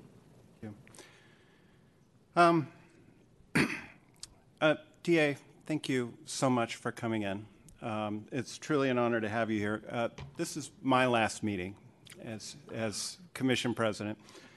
Um, and I have to say, in, in four years on serving on this commission, I've never been prouder to be on a commission, listening to the power and the truth that my fellow commissioners um, have been saying tonight. Um, and I think importantly, the nuance yeah. that you are expressing it with. Um, and I want to say that I'm um, allied with all of you. Um, I'm allied with uh, the need to, to have better policing and better, um, really better, a, a, better sense of justice in the Bayview and, and the Excelsior, which is another neighborhood that often uh, gets forgotten about and left behind. And I appreciate the nuance with which uh, you ex- spoke, I, I, thought, quite eloquent, eloquently about uh, how, as a city, we forget about some of these other neighborhoods because they're not on the news every night yeah. and, and they're not in the front of the newspaper. So, f- first and foremost, I, I want to thank my fellow commissioners. Um, really, uh, it's, it's just an honor to be here with all of you. Um, I have, uh, over the years, uh, tried to find constructive and helpful ways to engage um, on the criminal justice issue and, and, try and identify, like, what, what are the opportunities here uh, for us collectively as a city and as a body to actually make forward progress? Uh, I was reading uh, to your point about uh, you were talking about how on, on street vending we have uh, constraints with uh, um, the ability of police to actually um, intercede with right. folks that are, are doing stuff. Uh, and I was also thinking about uh, some of the constraints that we have around smash and grab. Uh, you know, that the witness has to testify that the door was locked on a car, which is just. Yeah. Uh, and so obviously, if the person went back to New York or Illinois or, uh, as we were just hearing today, Paris or mm-hmm. London, they're not going to be able to come back. Um, one thing that I've heard repeatedly, uh, having participated in several working groups, is that um, many of these crimes, I've seen this reported in the press, I've heard it directly from uh, SFPD officers and, and the DA's offices as well. Many of these crimes are ultimately funneling up to theft rings. Uh, that there's a small, comparatively smaller number of theft rings that are, are enabling a lot of this activity. Uh, and I know that your office has some investigatory powers and abilities, and, and, I'm just wondering if you could talk for a minute how you're looking at and thinking about uh, theft rings and, and what what can we do um, as as a community and, and you as as a DA to, Yeah. to tackle this. It seems like a, a, a- there's an opportunity there to a, a small, a fairly small number of people being arrested could have a, a materially large impact on the amount of crime being committed. Yes, and that's absolutely true, and it's something that um, I think most people don't know. And it's also right watching crime evolve over time. And when I first started in the DA's office eight years ago, um, most of the the folks from the various neighborhoods who were committing crime was you know selling drugs that kind of thing. At a certain point it shifted. Most of our drug dealing are people who come from outside of san francisco actually right into san francisco. Um, but folks realized you know what? I can get more bang for my buck if i break into cars. And you seeing literally two three people in a car go from car to car because it takes about 90 seconds bust the window get what you want on to the next car. I don't have to stand out on the block for 12 hours. And so um, that being one evolution that i saw right early on in my career to now retail theft organized retail theft being an actual problem. Um, and so, what we've had to do is continue, continuously adapt, right, in law enforcement to this evolution. And what we are trying to do in the DA's office with respect to this organized retail theft issue is to invest more investigatory resources uh, because SFPD obviously has to spread their resources in so many different directions. Um, if people are behind desks, they're not patrolling, right? And so we do have investigators who have are career-long police officers who can assist with investigations um, of these issues, but we need more of them because this is a new problem, right? That didn't exist. And if I take investigators off of other issues, then now we've got another issue that's unmanned because I switched you over to retail theft. And so, one thing that we are doing um, during the budget process is to ask for um, a couple of, of the, the resources for a couple of investigators who we can dedicate to that. Right now, we only have one working on that um, heavily, uh, but also being able to assign specific prosecutors um, to these issues because that's how you start to you start to be aware of the recurring players, right? When it's spread across 30 prosecutors, you don't know, right? A case comes this way, a case comes that way. You don't get to know who the repeat offenders are as easily as if this is what you're dedicated to. And so being able to commit our resources in the DA's office um, to assist SFPD and take the front line of the investigations sort of uh, out of their, you know, out of their responsibility so that um, we can invest more in it than, than they can. Thank you. Um, I was reading in the paper the other day um, about the open air drug markets and um, constraints that um, your office is having in terms of being able to prosecute uh, dealers. And, and a, a constraint that I think um, uh, the public generally doesn't seem to be aware of, and actually I was surprised to hear, was the reticence of the uh, the judicial branch uh, to uh, effectuate any uh, change in terms of how these prosecutions move forward. Is there's what is the input in, in your experience? What is the input for the judicial branch? How does the small business community speak to the judicial branch? because we can't. I've asked. We can't invite them to come uh, to the Small Business Commission.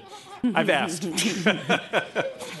um, how do we get that message across to them?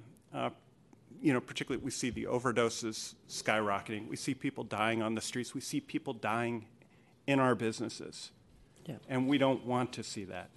Um, and so, how, what, what's the input for the judicial branch? How, how do we get that message to them? How do we help get that message to them? I think we have to use our rights as citizens to um, the public nature of criminal proceedings. Um, oftentimes, we're in the courtroom as lawyers, and there's 10 people in the courtroom, and they're all people waiting for their case to be called or a family member, and that's it. Uh, we don't readily see members of the public in our courtrooms there simply to observe and to watch and see the decisions that are being made and the arguments that are that are happening. And unless it's a you know a particular high profile case and you know the media has an interest or there's a, a movement to do so. And i think um, judges need to understand that the community is invested in the decisions that are being made. They should be making decisions based on the law, of course, um, but that where they have gray area, um, in particular, that they understand that the community has an interest, right, in the outcome of the decision making process. Um, community members are allowed to. Uh, make public statements at certain times in certain ways, depending on the nature of the proceeding and where it's at, um, and also are allowed to submit. We can, you know, if you write us a letter or something that we can present to a judge if they're getting ready to make a sentencing determination or um, a, you know, release determination for somebody. Uh, that that's where I think you could be helpful. Um, but I think so often things are uh, done in this closed courtroom where nobody's there. And so I think it affects how um, it can affect, like I said, the gray area sometimes in the way the gray area in the law is interpreted.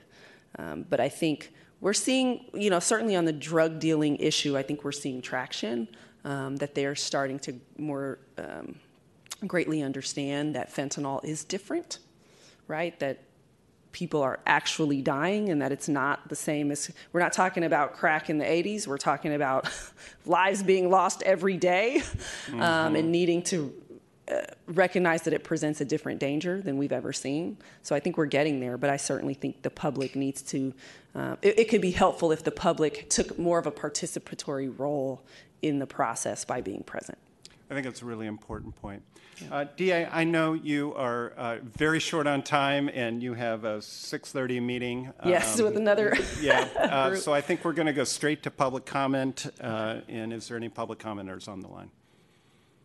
There are none. Okay. So, up oh, we, we we have one in the room. So uh, go ahead, Janet.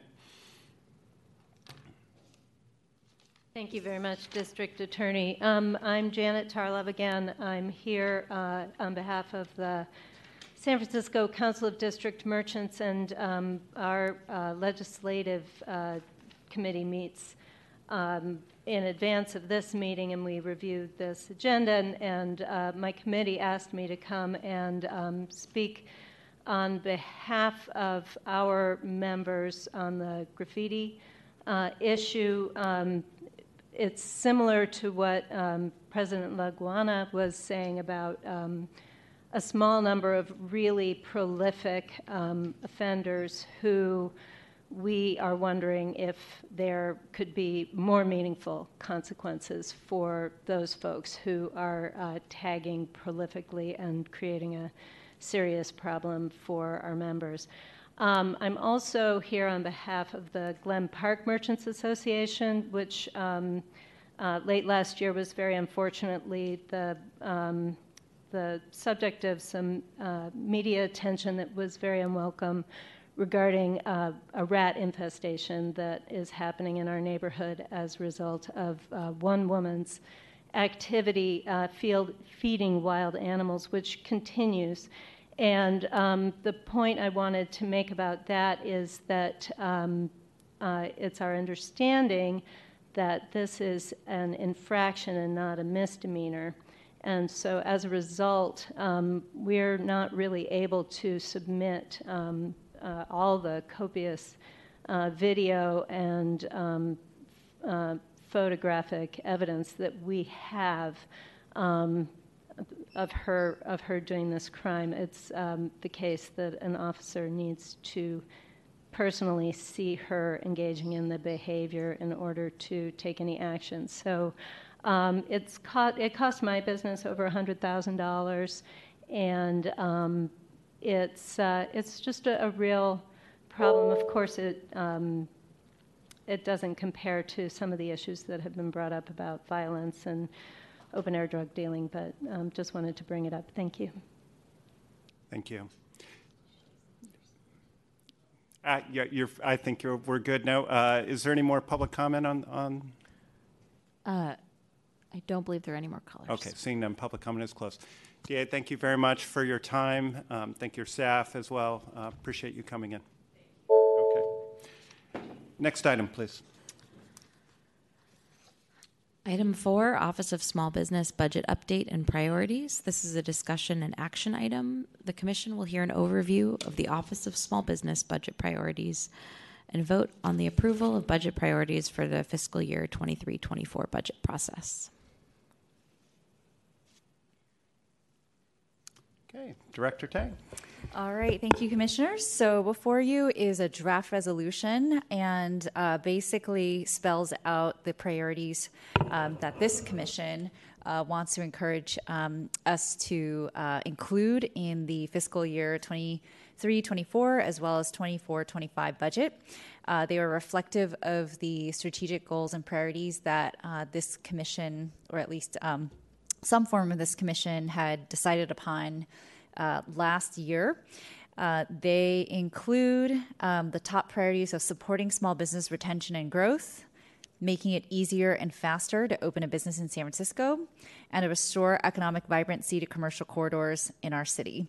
Uh, if there are any other um, elements that uh, you think we're missing here, please do let us know. But um, these are the top high level priorities that uh, are part of this Commission's strategic priorities and goals.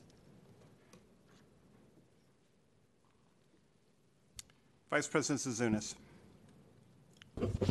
Thank you, Director, uh, for your work into this. Um, I just had one question since we are further resolving these priorities with an adoption of, of the budget, correct? Is that like also that further resolved that adopts our Office of Small Business budget as well?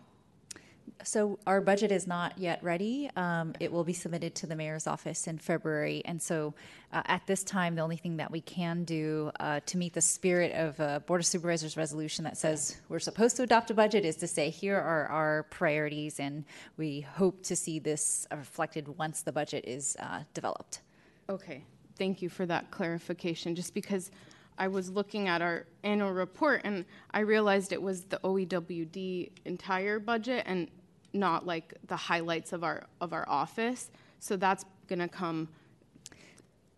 Uh, we still haven't seen that. Got it. Correct. Okay. We will be happy to share that with this commission around May when uh, that has been developed and um, right before we're about to go to the Board of Supervisors. Thank you. Great. Any other questions? Uh, seeing none, I would like to make a motion that we adopt this resolution. We need to take public comment. Oh, public comment. You'd think I'd know that by now. There are no callers on the line. Are there any public commenters in the room? Nope. Okay, seeing none, public comment is closed. I will make my motion now uh, to adopt the resolution. I second that. Motion by President Laguana, seconded by Commissioner Carter. Commissioner Carter. Commissioner Dickerson. Commissioner Herbert. Aye. Commissioner Huie. Yes. President Laguana. Yes. Commissioner Ortiz Cartagena is absent. Vice President Zouzounis. Yes. Motion passes. Great. Next item, please. Item five, Small Business Commission Officer Elections for President. This is a discussion and action item. The Commission will nominate and vote on the new 2023 Commission President. For each office, in this case President, I will call for nominations. Nominations require a second to be considered. Nominees will then have an opportunity to make a statement. After nominee statements, the other commissioners will be provided a chance to comment. Following nominee and commissioner statements, we will have public comment, followed by a roll call vote on each nomination. The first nominee to reach four votes for each respective office during a round of voting shall be deemed elected. Are there any nominations for president? So I would like to make a nomination. Um, however, being as this is my last meeting, I, I hope you would allow me just a couple minutes um, leading up to the nomination um, to just talk about my experience. And uh, the way that I'm going to talk about my experience is really just to talk about uh, the people that I experienced this with. Uh, and so, um, you know, when I was appointed to the commission, it was a, a, a different body. Uh, I think the only person uh, left from that body is William, who is, is out sick today, which makes me very sad. Uh, huh? Oh, right. How could I forget? I had a bigger thing for you later, but um, that's how I forgot.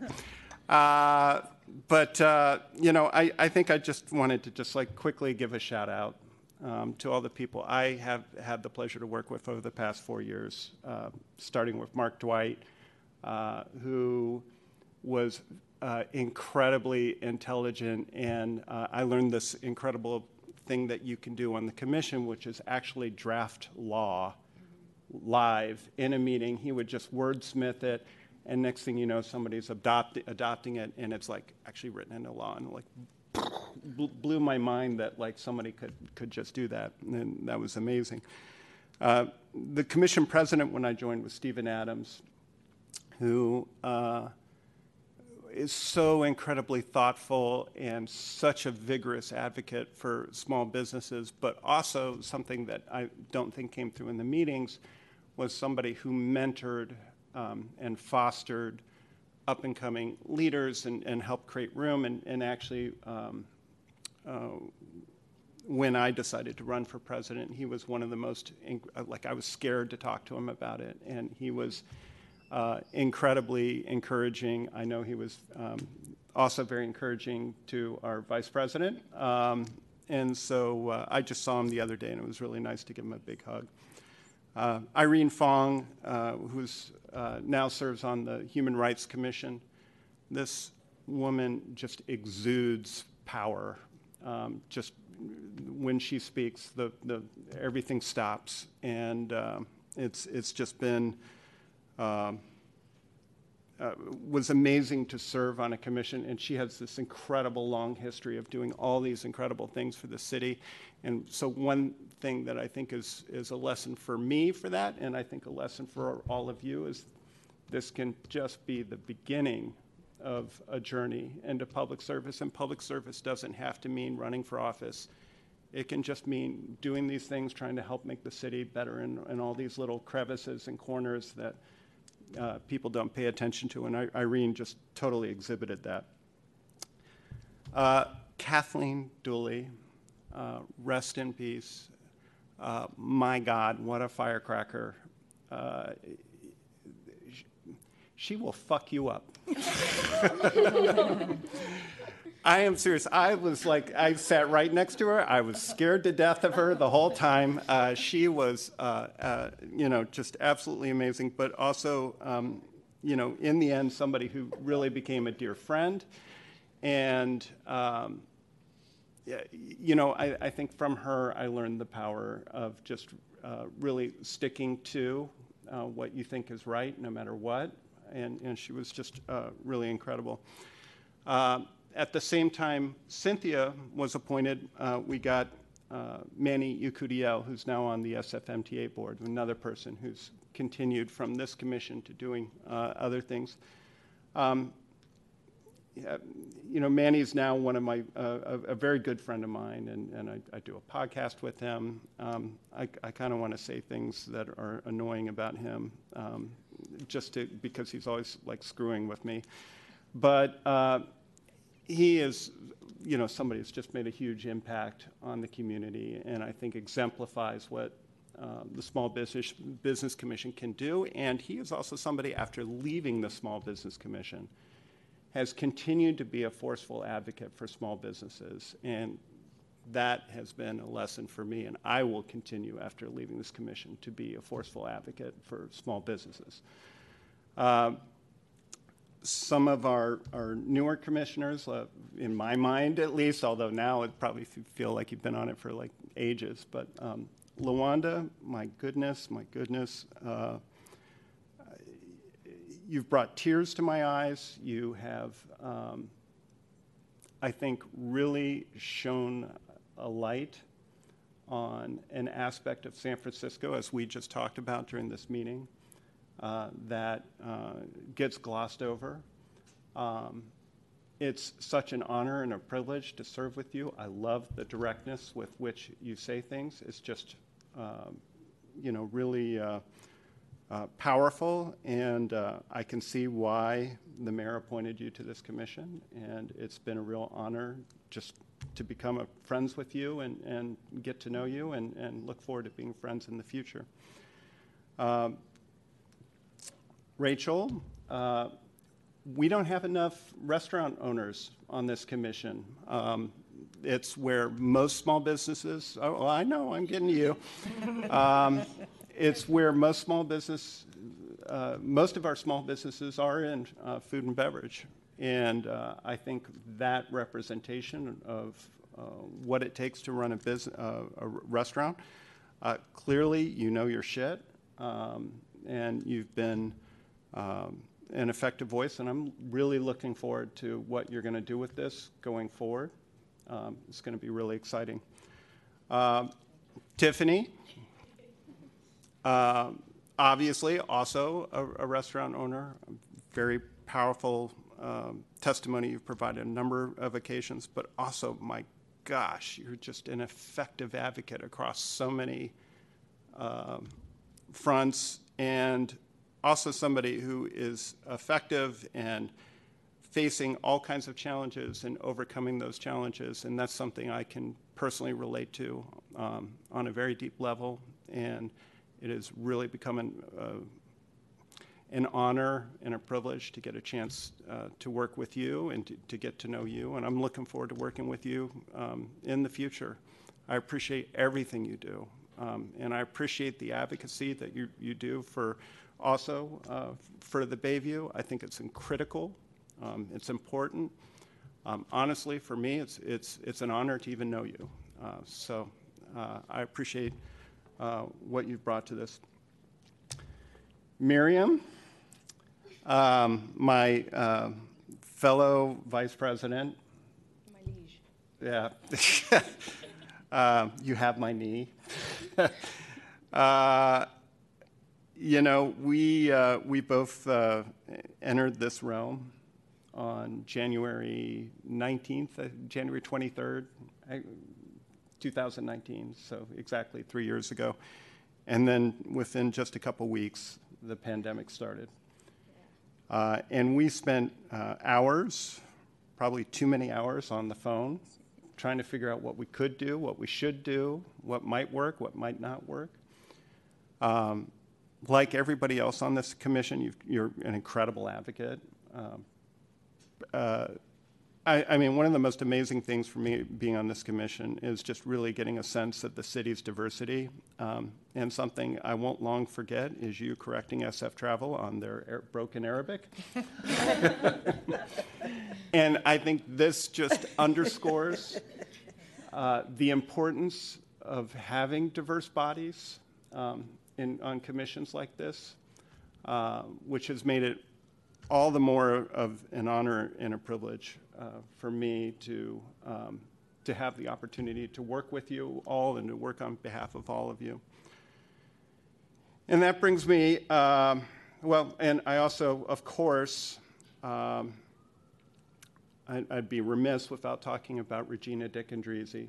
Uh, who helped, was the orig- original uh, director for the Office of Small Business, I think, like the, the founding director is, I think so, yeah. Um, uh, and who knew every nook and cranny of the city and the city's laws and all the different um, weird aspects of this. And uh, uh, she was so great at, at, carefully explaining it to me because I was a total idiot. Like, I mean, all of us, I joined the commission, I knew nothing about any of this stuff. So we, we all have to kind of learn on the job. So if you're on this job and you're feeling like, I don't know what's happening, um, well, I, I, still don't know what's happening. So it's just going to be more of the same.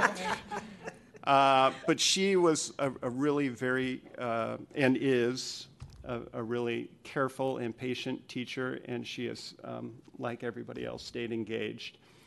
Um, and uh, I saw her walk into the room. Uh, former Commission Secretary Dominica Donovan, if you would please stand. Uh, Dominica, my God. When I looked, I tried to like uh, recap a little bit um, all the things that we got done during the pandemic. So when when I joined the commission, we were largely a responsive, reactive body. We would um, legislation would come, we would respond and react. And what was different about the pandemic was we had to stop being responsive and reactive, and we had to start being proactive. And I hope that's a gear this commission never loses. I hope that we continue to put out resolutions. I hope that we continue to write letters. I hope that we continue to nudge our elected officials, our leaders, our, our, our, our law enforcement uh, in, into doing more and doing better for the sector that represents the most hope for disadvantaged people. I'm a high school graduate who was homeless when I moved to the city. I know many of you have similar backgrounds. I got fired from every job I ever had, probably because I talked too long, like I am right now. And um, for me, it was small business that allowed me to find, uh, running and owning a small business allowed me to find financial stability. And I've seen that happen uh, across a lot of people who don't fit into corporate America. So, getting back to Dominica, um, we would sit on the phone um, strategizing for hours and hours and hours. What if we did this? What if we did that? We could try this. We could try that. It's March of, of 2020. It's April of 2020. It's May of 2020.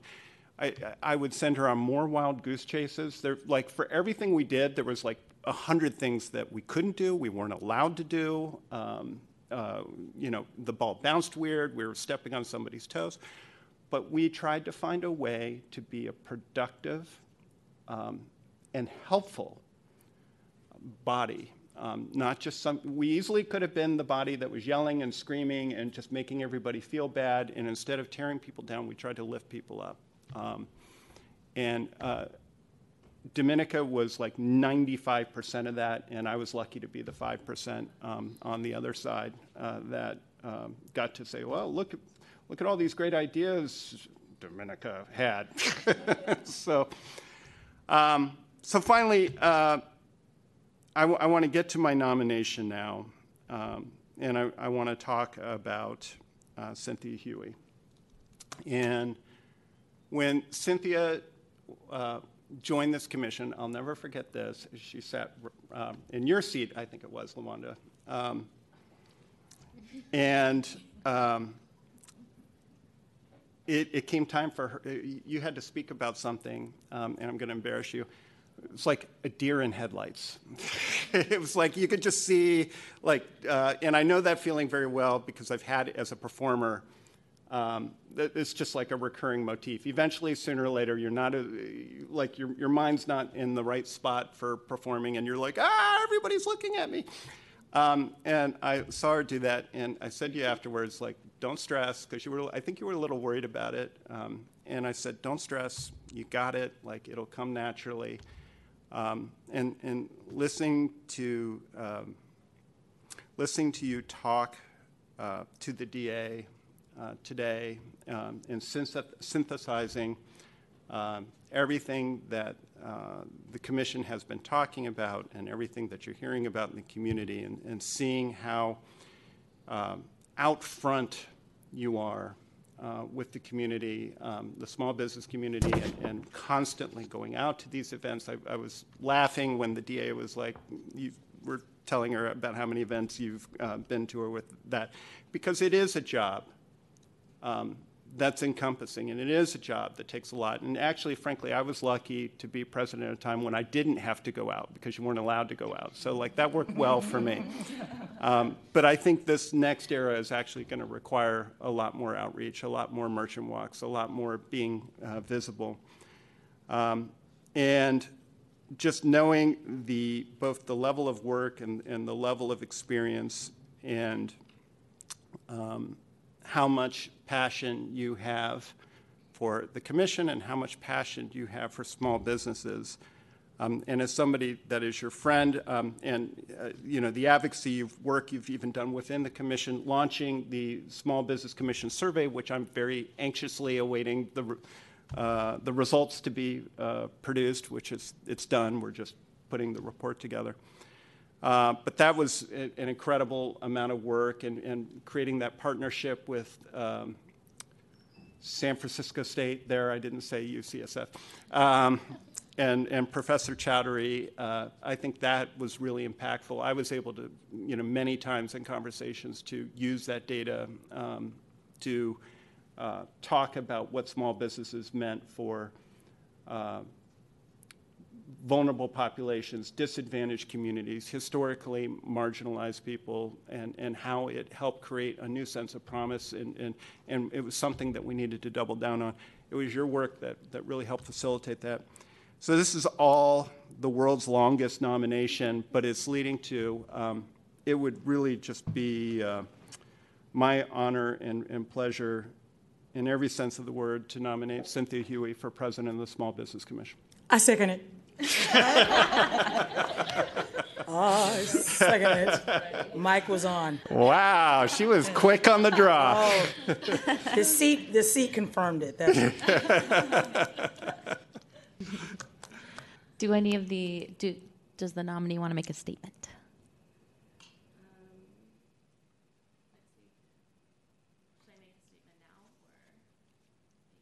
I mean, who knows? This may not be clinched. I don't know. I don't want to be presumptive about. I, I think this is where you're supposed to clinch it. oh, this is where I have to really grab You, your you're now. heartstrings. Yeah, you, you're supposed to campaign. Do I get to say something afterwards? You can do whatever you want. Oh, okay. If you're elected. if that wasn't enough.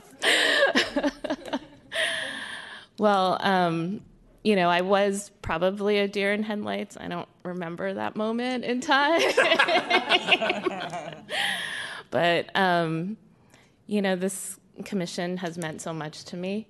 And and serving on a commission has meant so much to me. I mean, I, I loved all of the things that I'm glad Sharky went through everybody individually, so I, I won't belabor everyone um, with that. But I think, you know, my passion is really in in being a part of my community, and my community is is just growing and growing and growing.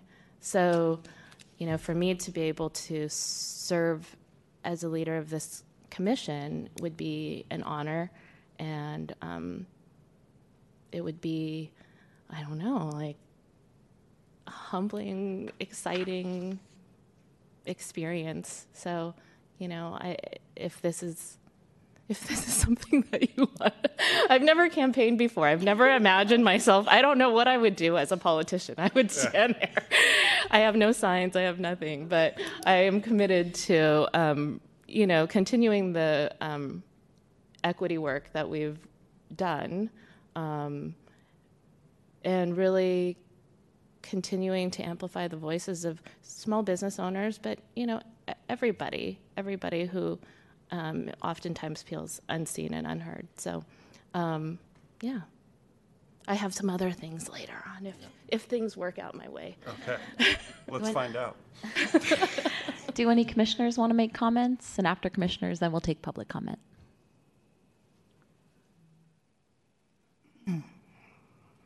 Oops.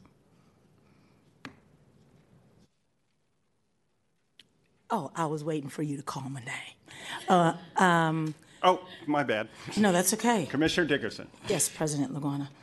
Um, I, I um, just very simple.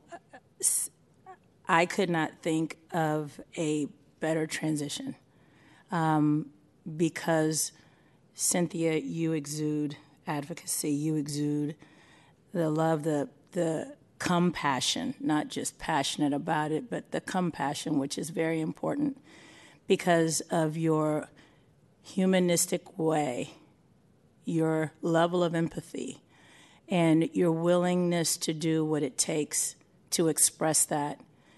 Um, I love the genuineness of who you are. Um, I've had the opportunity to um, share times with you where I have seen you um, express in such a way that I, I, can't see you doing anything else. Um, I 100% support you. Um, and I am excited. I know I'm just speaking as though everything has just been voted, but I'm just going, that's just how I feel. And so um, I'm excited about this. I'm so glad and excited that um, President Laguana um, nominated you. I, I think that you are the the woman of the hour. So um, I would say hats off to you, but I don't normally take my hat off. Yeah. Um, but anyway, I'm excited for you, and I, I, I, I, I hope this works out for your, your good and for your benefit. So. Thank you. Commissioner Carter. I just want to say, President Laguana, what an honor to be in this commission with you. Um, I'm just, I always feel so privileged to be around great leaders because I'm always inspired, and and I owe a lot of my leadership to just being surrounded by other great leaders, and just as a, um, I love business, so out of all the things I do, this is like probably my favorite. so um, I learn a lot, and and yeah, I'm just always just very inspired um, by you as a leader and also as a businessman. And I couldn't think of a better transition with Commissioner Huie. She's just, this is great. So I feel like, um, you know, upon our vote, that this commission is in great, great hands. I agree. Um, Vice President Zouzounis. Uh, I will also just say thank, thank you, President Laguana, for those um, kind words to, uh, to everybody. And um, I think that you en- encompassed the work we've done and the legacy that that work, um, you know, has built. But I want to attribute a lot of putting small business on the radar to you um, and the impact that you will have on this commission and this institution, and hopefully this whole system is going to be lasting. Um, you you you woke up the city. You helped us break out of um, you know kind of a shell that that this body was in, and um, made us relevant and made people take our recommendations seriously and made us cool. Um, and small business was not cool when I entered this game. Everyone was like, "Are you like 12? Like, do you even know how to work it?" You know, like it was an old man's game, and um, yeah. So thank you for helping um, make us part of the public sphere. And um, Cynthia, Commissioner, I'm looking forward to voting for you. Mm. Love that. Commi- Commissioner Dickerson. I wanted to make I, I wanted to make my address separate because I, I have to honestly say, President La- Laguana, I, I, I have a hard time because I love Sharky. and I'll never forget that one meeting when the guy said Starkey Sharky. I don't know if that was a, I don't know where that came from. You remember, right? Uh, No. You don't remember? Oh, that's No. cold. Yeah. Okay, there was a. anyway, he said it. But anyway, we uh, Sharky. Uh, uh, sorry, President Laguana. I. Um, I would not be sitting here if it had not been for you. I know that uh, Mayor appointed me, but it was your conversations with me that gave me the um, confidence to move into an area that I was completely unfamiliar with. Your support, your words of comfort, uh, your candidness. your, I, I, sometimes I go home and I just go, y'all want to know what Sharky said today? uh, but I just have to say thank you for, uh, and if I have to say, I mean, a, as a president of this commission board, I think you did a phenomenal job. I think you you went above and beyond the scope of work or expectation of what a president should be. And I think you really set the bar high. And I think you should be a real example of what it looks like to be a president of a board, honestly. And so I, I am truly honored. I believe we are all feeling that same way. And I just want to just give you blessings into your next venture because I know wherever you're going, you are getting ready to set that trail on fire. and so I know we will continue to support you and root for you, you and your family. And I want to encourage you to take, when you take this time off, take the time off and rejuvenate, connect back with your family because you're getting ready to go into a realm that I don't think they know what, what's coming. but you being who you are are going to change the trajectory of wherever you're going. So I'm excited to see where you're going and what, where your path is taking you. And so thank you, thank you, thank you. Thank you. I appreciate it. Commissioner Herbert. Uh, first, I wanted to just say, Commissioner Huie, I'm looking forward to voting for you and to working with you and getting to know everybody on the commission. And um, and Sharky, I just got here, so what's up with that? Let's hang. but I wanted to thank you for encouraging me too, because I called you and I was like, "So what is this about?" And you were really encouraging and um, just made me feel welcome. And so, thank you, and and I hope we can stay in touch. Well, of course we will. Um, commissioners, I had two other names I meant to mention, um, but I was in a rush coming into the meeting and I didn't write the names down because I was like, how could I forget? But then, of course, I forgot. Um, so, uh, first, I want to say our current commission secretary, Carrie, uh, we got, uh, I think uh, Regina said we got uh, over 100 resumes submitted to us. Um, out of those 100 resumes, she curated um, eight or nine to look at. I was glancing through them, and I was like, that one. and she said, well, we got to go through a process, and, you know, you got to do this, and you got to interview. And I said, no, that one, that one. Um, and then, you know, it's, it's, you just see the resume, but you don't really remember the names. So then we had to do the, the Zoom interviews. Um, and what was funny is we were doing the Zoom interviews, and I couldn't remember who was who or who was um, which person was the resume. But after we finished your uh, interview, immediately afterwards, we got on with uh, uh, what was the woman's name? We were on the. Um, it's the only time I ever worked with her. She was on the call with us. I think you you were on the call with me. A- anyway, so we got on the call. I was like, that one. and I was so happy that, that, that the resume and it was, uh, it doesn't matter. Um, but, but the point is, I was so happy that the resume and the interview matched up. Um, and it was really fortuitous because I was very passionate about public uh, shared spaces, parklets. And she had done that work um, on, uh, in, in Berkeley. Um, she also has done work on EBT stuff um, uh, at the statewide level, right? Yeah. Um, see, this is the only. This is me remembering your resume from uh, that that many years ago. But I think my favorite Carrie moment, I was like, how are we going to replace Dominica? She's irreplaceable. Like, there's it's just not, there's no way that like we can make this transition and, and wind up with like the same power and efficacy. And it was like the minute Carrie hit the ground, it was like nothing changed. Um, and my favorite moment was we got on a Zoom call, uh, and Dominica was making a presentation uh, on behalf of uh, Supervisor Stefani, and it was me, Dominica, and Carrie. And they had on the same outfit. it was like a striped top. They had the same haircut. They were wearing the same eyeglasses.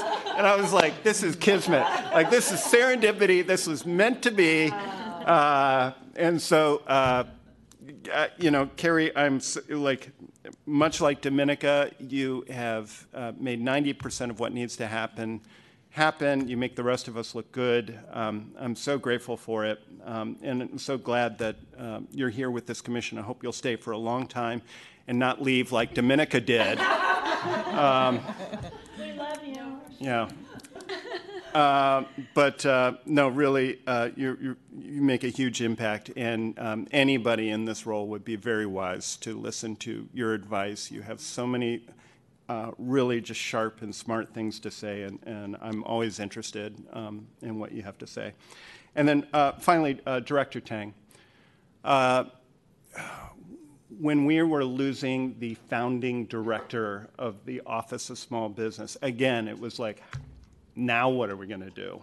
Um, and, you know, to be honest, we had some really good qualified applicants. Uh, there were some people that was like, okay, like I could see it. But the minute we heard, uh, I heard that, that Katy was interested, excuse me, Director Tang um, was interested, I was like, are you kidding me? Is there any chance? Are you like, is like, are you sure? Like, and, and the whole time it was like pinching myself, like, please let it happen. And then we had a, a Zoom call, and I was like, all right, yes, this is going to be great. Um, the minute you got into this role, uh, it, it's it's been such a joy to watch. Your uh, one of the things that I think that you bring to this commission that no other commission has uh, is what it looks like from the legislative body perspective, boots on the ground. What does it look like to actually bring to initiate legislation, get it past all the hurdles, and get it over the finish line? And again, for this commission, that is gold. That insight is gold. And the fact that you are willing, uh, there are so many things that you could choose to do. The world is literally your oyster, but you are willing um, to put in this work because of how passionately you feel about small business and how, because you recognize the importance of it to the city, um, to our economy, to many of the issues that we talk about on this commission. Uh, I just speaks the world about you uh, to me, and it is just truly an incredible honor uh, to have, have, served with you, to become friends with you, to get to know you again, like everybody else, looking uh, forward to working with you again uh, in the future.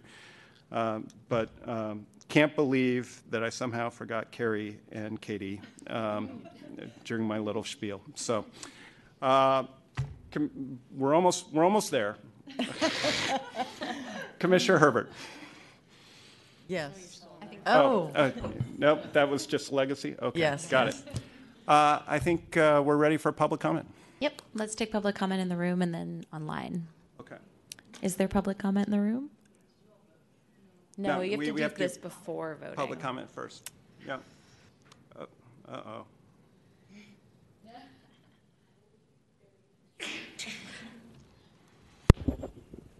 Good evening, commissioners. Uh, Dominica Donovan. I am speaking in my personal capacity this evening. Um, where do I start? I have two minutes, and I will make sure that it is within that amount of time. President Laguana, um, I cannot think of anyone else that I have worked with that has your same level of energy and tenacity and absolute commitment to the mission at hand, which while we working we were working together was to simply save small businesses. Um, and like Commissioner Zouzounis said earlier, um, your dedication and infectiousness just really um, lifted up small business in a way that it hadn't been lifted up before. And I say that with very few years of experience here in San Francisco, but from what I understood, um, it really needed someone like you to be brought into the picture to um, put small business back on the map. And you worked really hard to bring everyone along with you, whether they were willing or not. and that was a real privilege to work with someone who um, led in that way. And another thing that I'll say is that you have this incredible ability to, in working towards getting to yes, which I think is something that um, is a lost art and something that I hope that you bring into your future endeavors because it will absolutely be needed. And I'm extremely excited to see what you do next and what you're going to be able to accomplish. And I just want to thank you for your mentorship also, because you've been invaluable in that in that way. And um, San Francisco is very lucky to have you as a public servant. Um, and Commissioner Huie, I am so excited to see you take on the reins of this commission, and um, I know that you will absolutely lead this body into um, a place that really continues to uplift small businesses and the voices that aren't heard nearly enough, um, especially the you know the businesses that are non that are owned by non-English speaking owners and um, it's something that I really valued about working with you in the past, and I'm excited for what you're going to accomplish um, in this next term. Hopefully, I'm at two minutes. Thank you for your time. Thank you, Dominica. We have one one caller on the phone. Caller, please proceed.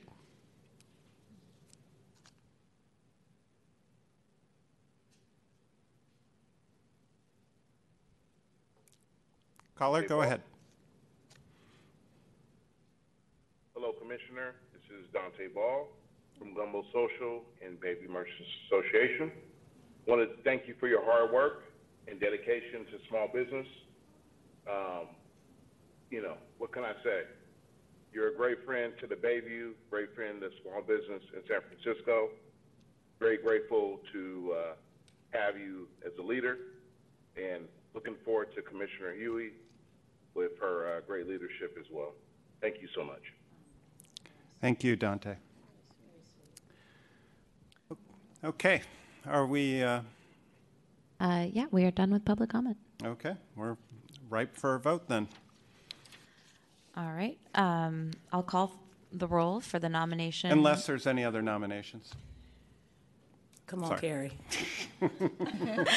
I'll call for the roll of the nomination of President of Cynthia Huie for Commission President, nominated by President Laguana, seconded by Commissioner Dickerson. I'll call the roll. Commissioner Carter, Yes. Commissioner Dickerson, Yes. Commissioner Herbert, Yes. Commissioner Huie, Yes. President Laguana, Yes. Commissioner Ortiz Cartagena is absent, and Vice President Zouzounis. Yes. Congratulations, Commi- President Huie.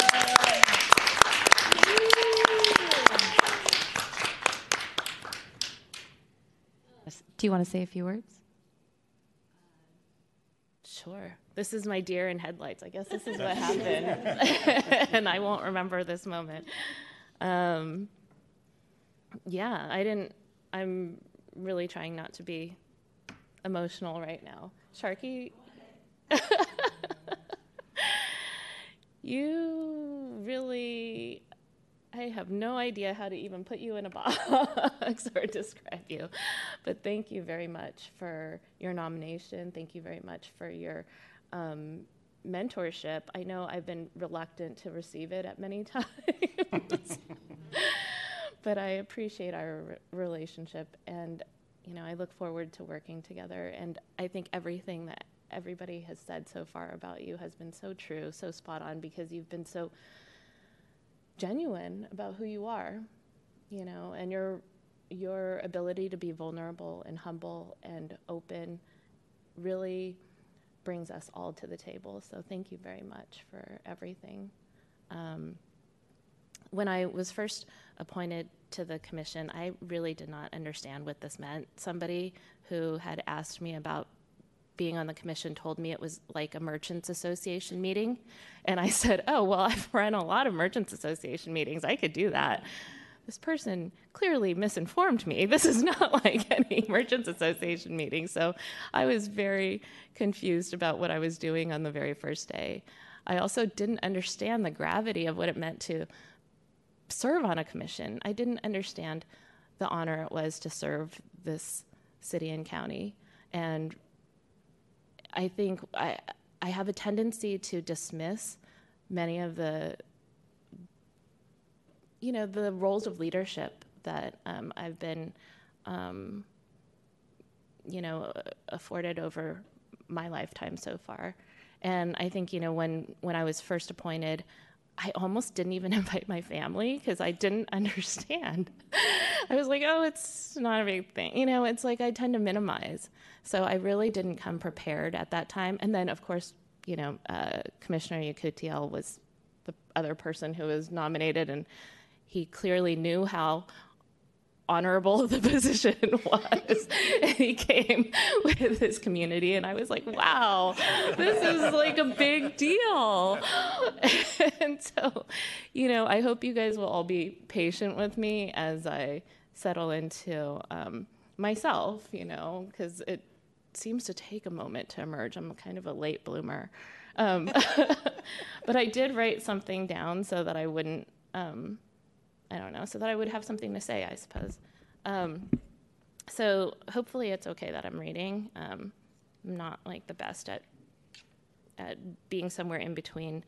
Um, so to my fellow commissioners, the Honorable Mayor Breed, our esteemed Board of Supervisors, I'm humbled by and immensely appreciative of the trust and faith that you place in me to serve on this commission and to now serve as president.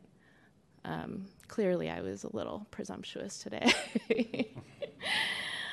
um, I would like to acknowledge those who have come before me as well as my understanding of this, and as well as my understanding of this role and responsibility ahead.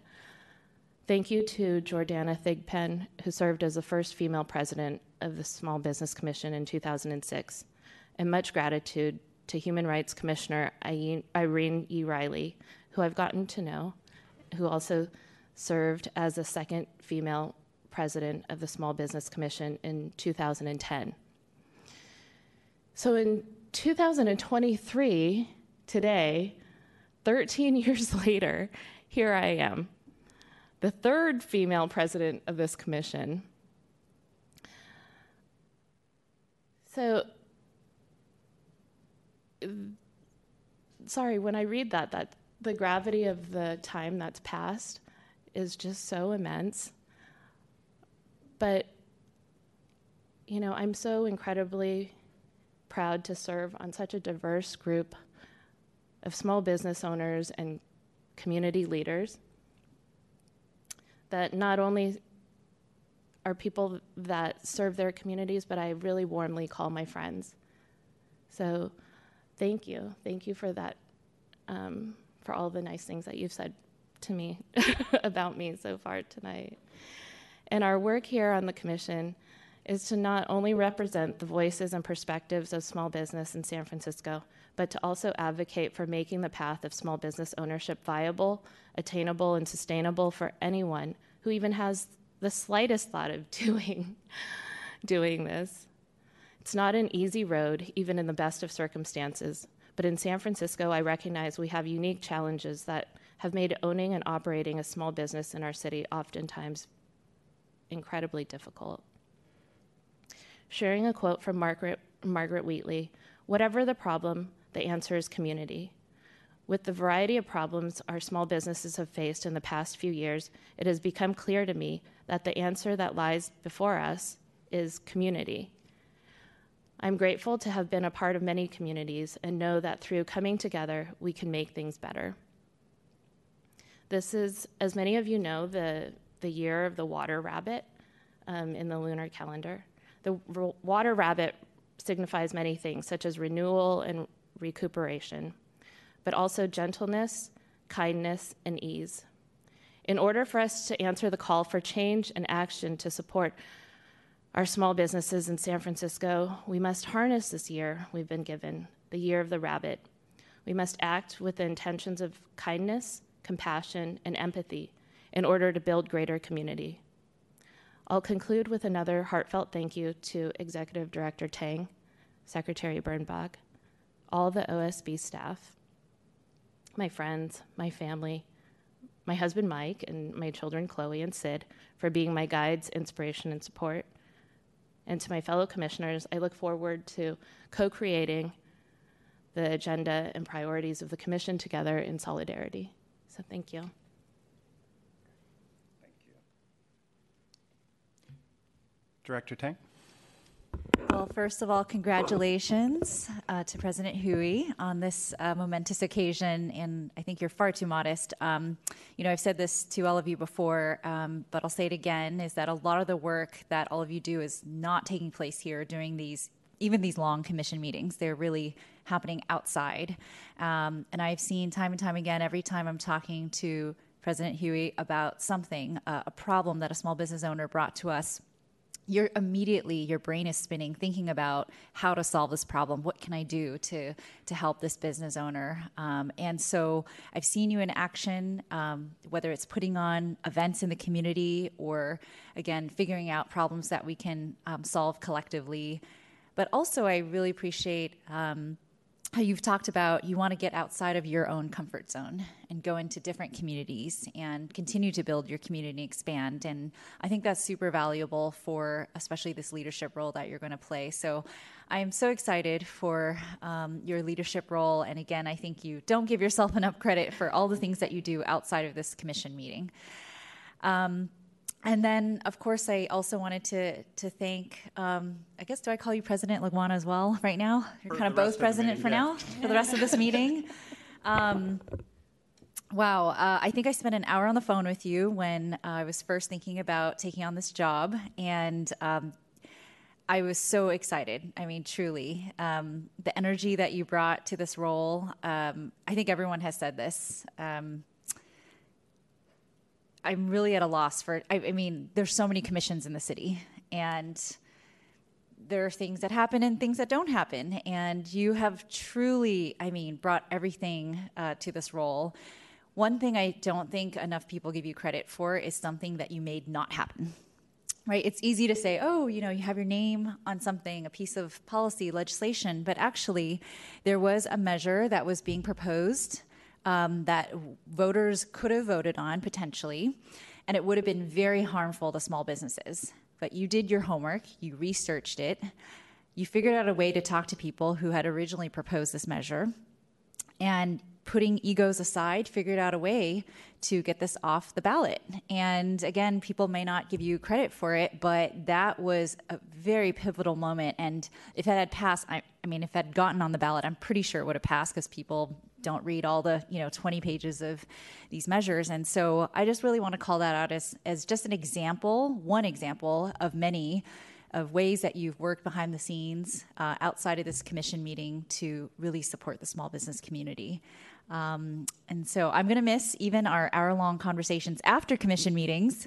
Um, and I know we will continue to stay in touch because you will still be engaged in supporting the small business community. So thank you from the bottom of my heart for supporting me in this role, for supporting your fellow commissioners and all of the small business owners across uh, the city. So thank you, President Laguana, and welcome, President Huie. Absolutely. Welcome, President Huie. Uh, next, it's not, is it not next item? It's sort of like next section of this item. next item, next item. Next, uh, it is next item, sorry. I'm not looking at it. Item six, Small Business Commission Officer Elections for Vice President. This is a discussion and action item. The commission will nominate and vote on the new 2023 Commission Vice President. Are there any nominations for Vice President? I would like to nominate Commissioner Zouzounis. Um, I could go on, however, I think um, I think we all know. I mean, I, I I know why you would make a fantastic vice president. I've enjoyed working with you um, on so many initiatives, so many issues, and I think uh, we're always very well aligned in terms of equity and advocating and um, and listening to voices. So that is, mm, I would to put, place that as my nomination. Second. Oh, yo. me. Seconded by Now I know what the game is. Okay. Do the nom- uh, does the nominee want to make a statement? Thank you for the nomination. Um, it, yeah, it's been a pretty intense term. Thank you for recounting all of the work that we've we've done in the last couple years. Um, and I, I want to say thank you for the nomination.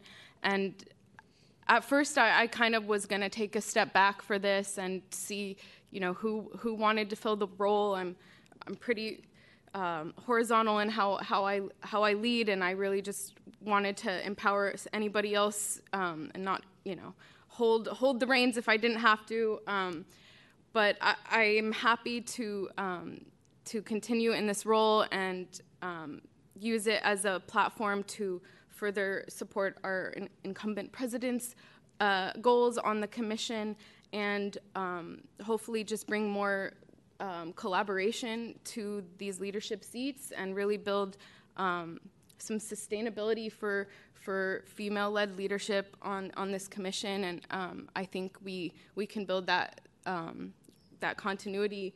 Um, and I'm happy to you know support and bring forth you know any ideas that our newer commissioners have and um, you know, this is a learning process for all of us, and um, I think now that we are becoming a more action-oriented commission, there's so much room um, for for everything that we're trying to accomplish and elevate in our communities.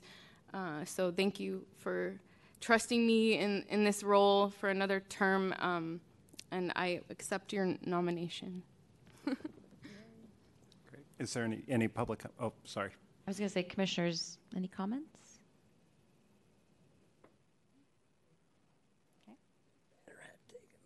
Okay. Uh, Is there any public comment? Uh, there is none. Okay. Um, Shall we proceed to the vote? Yes, I will call the roll for the nomination of uh, Miriam Zouzounis for Commission Vice President. Commissioner Carter. Yes. Commissioner Dickerson. Yes. Commissioner Herbert. Yes. Commissioner Huie. Yes. President Laguana. As my last Oh. vote, yes. Uh, Commissioner Ortiz Cartagena is absent, and uh, Commissioner Zouzounis. I vote on myself. Yeah. Yeah. Oh. Yeah. Yes. You've done it. It's your first time doing it. You don't know I it? forgot that part. Self-love's greater than self-love. Come on. Congratulations. Wonderful. Thank you. Uh, Oh, I do get, I do have one more vote on the exciting draft meeting minutes here. Okay, next item, please. Item seven, approval Yeah. of draft meeting minutes. This is a discussion and action item. Uh, uh, Commissioners, any comments on the minutes? I just have an amendment. Oh, Sorry. Oh, sorry, I, my, my apologies. Director Tang. Oh, thank you. No, I just have a, um, un- under the meeting minutes, under item seven, there was just a typo for a name, um, switching Ivy to Iris, that's all. And Okay. af- after that amendment, I think that's fine. Yeah, and on the minutes for this meeting, since I won't be able to um, vote on it, I think I said Irene Fong, and I meant Irene Riley. Um, Irene Fong was my son's kindergarten teacher, who also had a very impactful presence. so, uh, one of the longest serving teachers at uh, uh, McKinley Elementary. So. Uh, Noted. At any rate, if you could just correct that for the record, that I would be appreciative. Uh, okay. Um, is uh, no commissioner comments? Is there any public comment on the draft minutes? There is no public comment. Okay, seeing none, public comment is closed. Uh, do we have a vote? Oh, Commission- I, I move to uh, approve the minutes. Is there a second? A second. Motion by President Laguana, seconded by Commissioner Carter. Commissioner Carter. Aye. Commissioner Dickerson. Yes. Commissioner Herbert is not here. Commissioner Huie. Yes. President Laguana. Yes. Commissioner Ortiz Cartagena is not here, and Vice President Zouzounis. Yes. Motion passes. Okay, next item, please. Item eight, general public comment. This is a discussion item. Are there any members of the public who'd like to make comments on items not on the agenda? Is there anybody on public comment? Nope, no There's one in none. the room. Seeing none, public comment is closed. Next item, please. Item nine, Director's Report, discussion item. All right. Good evening, commissioners. Um, so, wanted to share that last Friday, um, as a result of the winter storm flooding, our office launched a new special one-time grant program for flood disaster relief, um, and this was due to some um, leftover funding from OEWD's budget. So applications were open on Friday and will be open for three weeks until Friday, February 10th at 5 p.m.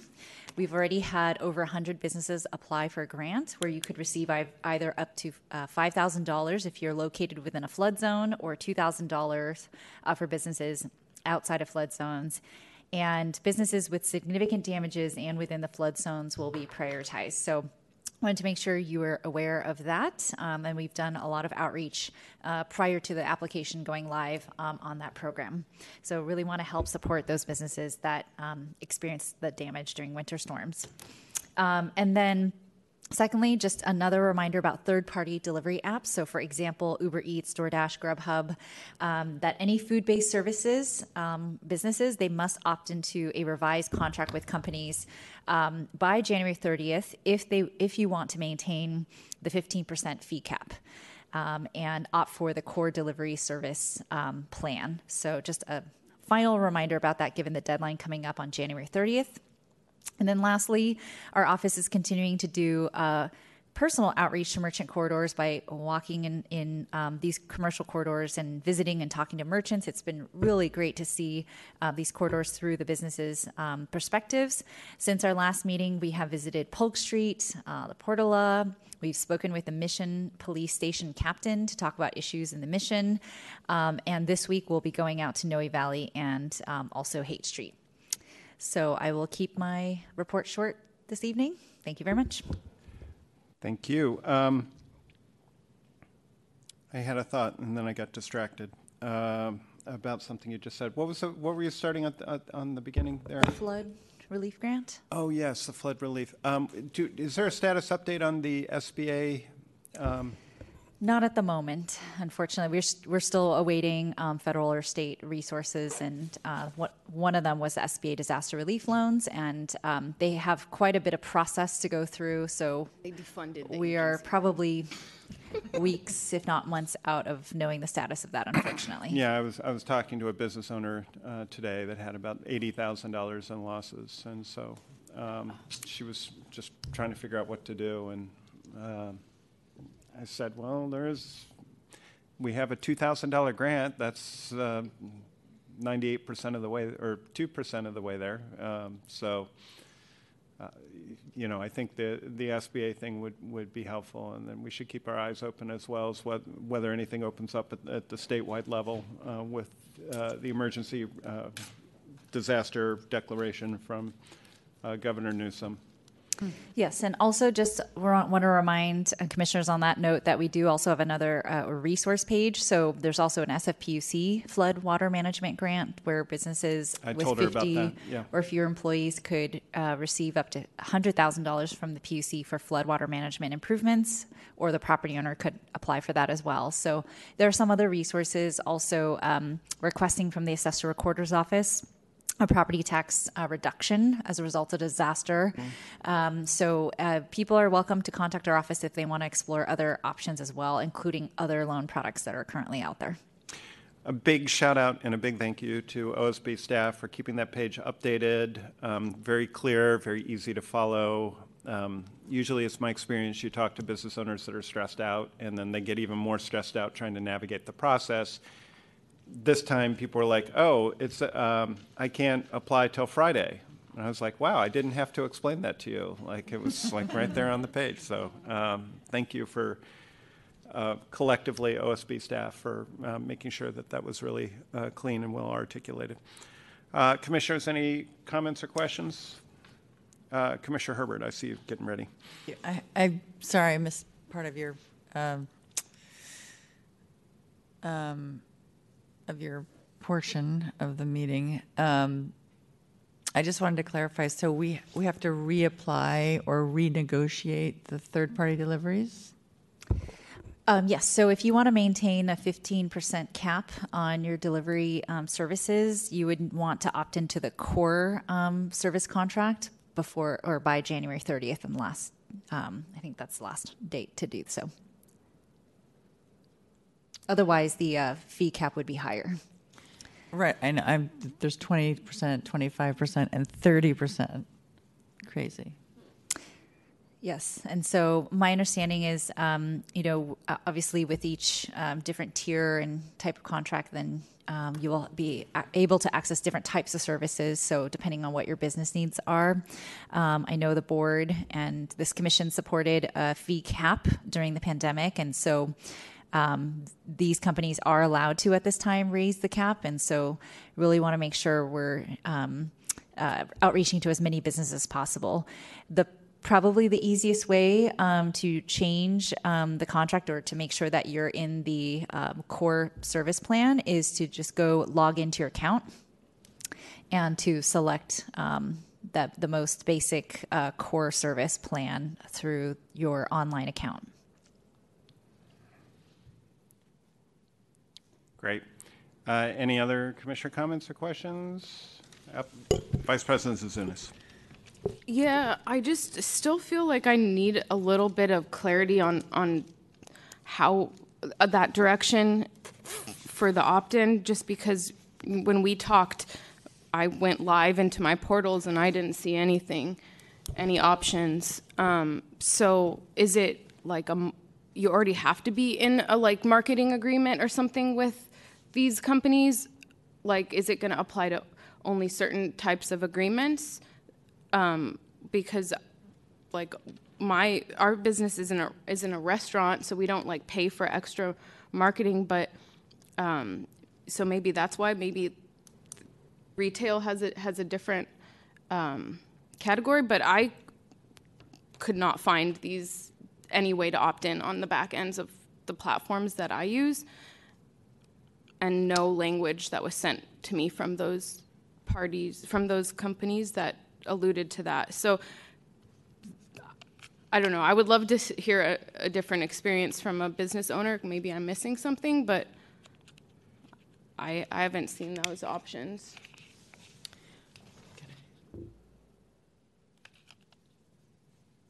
Just go ahead. All right. At this point in the meeting, everybody just talks Well, like. I, I haven't logged in Yeah. yet, but I mean, clearly, they're, the third-party deliveries are trying to get around the 15% cap, so they're offering additional goodies if you pay more, or you give them 20% or 25% or 30%. So there are four tier levels. Um, And I don't, I, it's usually really hard to get a hold, to connect with them, like you can be on the phone for hours, so. uh, Right. That's why I'm trying to understand. Is that our only option if we don't see it on the? We can work with you offline to, to maybe get into your account with you and You and think see I'm the seeing. only one that has that issue? Uh, we're not sure at this point, um, so we're continuing to do the outreach to see if people just yeah. maybe missed this announcement somehow.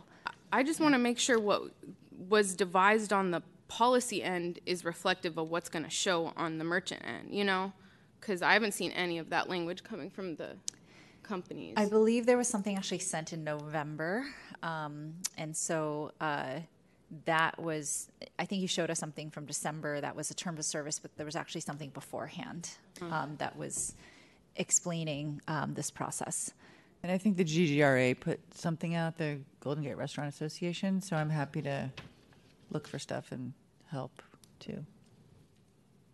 And if it does turn out that it's a broader problem, then it's like perfect agenda item for the uh, commission to um, Mhm. investigate. But yeah, it sounds like uh, a little more poke- poking around is required. Um, Is there any other commissioner comments or questions? Nope. Um, it- I have a question about. It's not something you spoke on, but it's related to the office. Should I ask it? And I, was talking to a um, one of the workforce development nonprofits, um, and they mentioned that OSB has a lease, like a point of contact that helps them with lease negotiation stuff. And I was like, I don't know if that's within our office. So I was wondering if that's like an OEWD role or So, um, specifically for lease negotiations, Yeah. there's a contract through OEWD's Community Economic Development Team Huh. for um, nonprofit partners to help people with lease negotiations. Okay. Yes. So um, if you if anyone needs help, you can always refer them over to us, and we can connect them with that resource. Okay, so it's an OEWD person that helps nonprofits It's, help small it's businesses. OEWD that holds the contract with the nonprofit. Our team does refer people to that nonprofit Hmm. or several nonprofits all the time. So you can uh, you can always refer them over to us, and we can connect them with the right people. Okay, thank you. Anything else? Okay, any public comment? There is none. Seeing none, public comment is closed. Next item, please. Item 10, Commissioner discussion and new business. This is a discussion item. Is there any new business? There's been a lot of new business, but is there any new business that's not the new business we've already had? Oh, We just finished that. Yep. Uh, Was there a vote? No, it's, it- I guess it says action item, but like, is that just a, What says action item? Sorry. dir- the director's report says Oh. action item, but I think that's just Sorry. a typo. There- That was a typo. Yeah. Um, At any rate, that, that item's done, so we missed our opportunity to act. Um, You'll have to do it at your meeting. Uh, Is there any new business? Vice President Zouzounis. Thank you. Um, in this, in the spirit of keeping us an action-oriented body, um, I think we heard a lot of how our, pre- our presenters are, are eager to hear our um, policy pitches, and and so I would love to explore that um, false alarm code and see if it's something that um, we can write a uh, resolution about or dig into and understand the depth of uh, that issue and if it's something we can influence to change. And I'm happy to explain it to anyone in f- further detail. if you Uh, need. I had some experience with that, but in Yeah. Oakland, so it's probably similar where they have a specific department for false alarms. It's a fine. It's a false alarm fine. I paid fourteen hundred dollars Yeah. in false alarm fines. That now just makes it so they don't call the police. Yeah, exactly. Yeah. First, yeah. Okay, so that was my request for new business, is if we can find out where that code lies, and maybe explore it. Great. Thank you. Is there any other new business? Uh, Is there any public comment? There are no public commenters. Okay, seeing no public comment, the public comment is closed. Finally, we are here. Next item, please. Item 11, adjournment. SFGov TV, please show the Office of Small Business slide. Oh, I got to say the thing. Um, we will end with a reminder that the Small Business Commission is the official public forum to voice your opinions and concerns about policies that affect the economic vitality of small businesses in San Francisco, and that the Office of Small Business is the best place to get answers about doing business in San Francisco during the local emergency. If you need assistance with small business matters, continue to reach out to the Office of Small Business. Tonight, I will adjourn the commission in memory of former Commissioner Kathleen Dooley, uh, who was such a- an integral force of this commission, and we do continue to miss her. Meeting adjourned. Thank you, Sharky. Oh my god, I Oh. spilled water on the new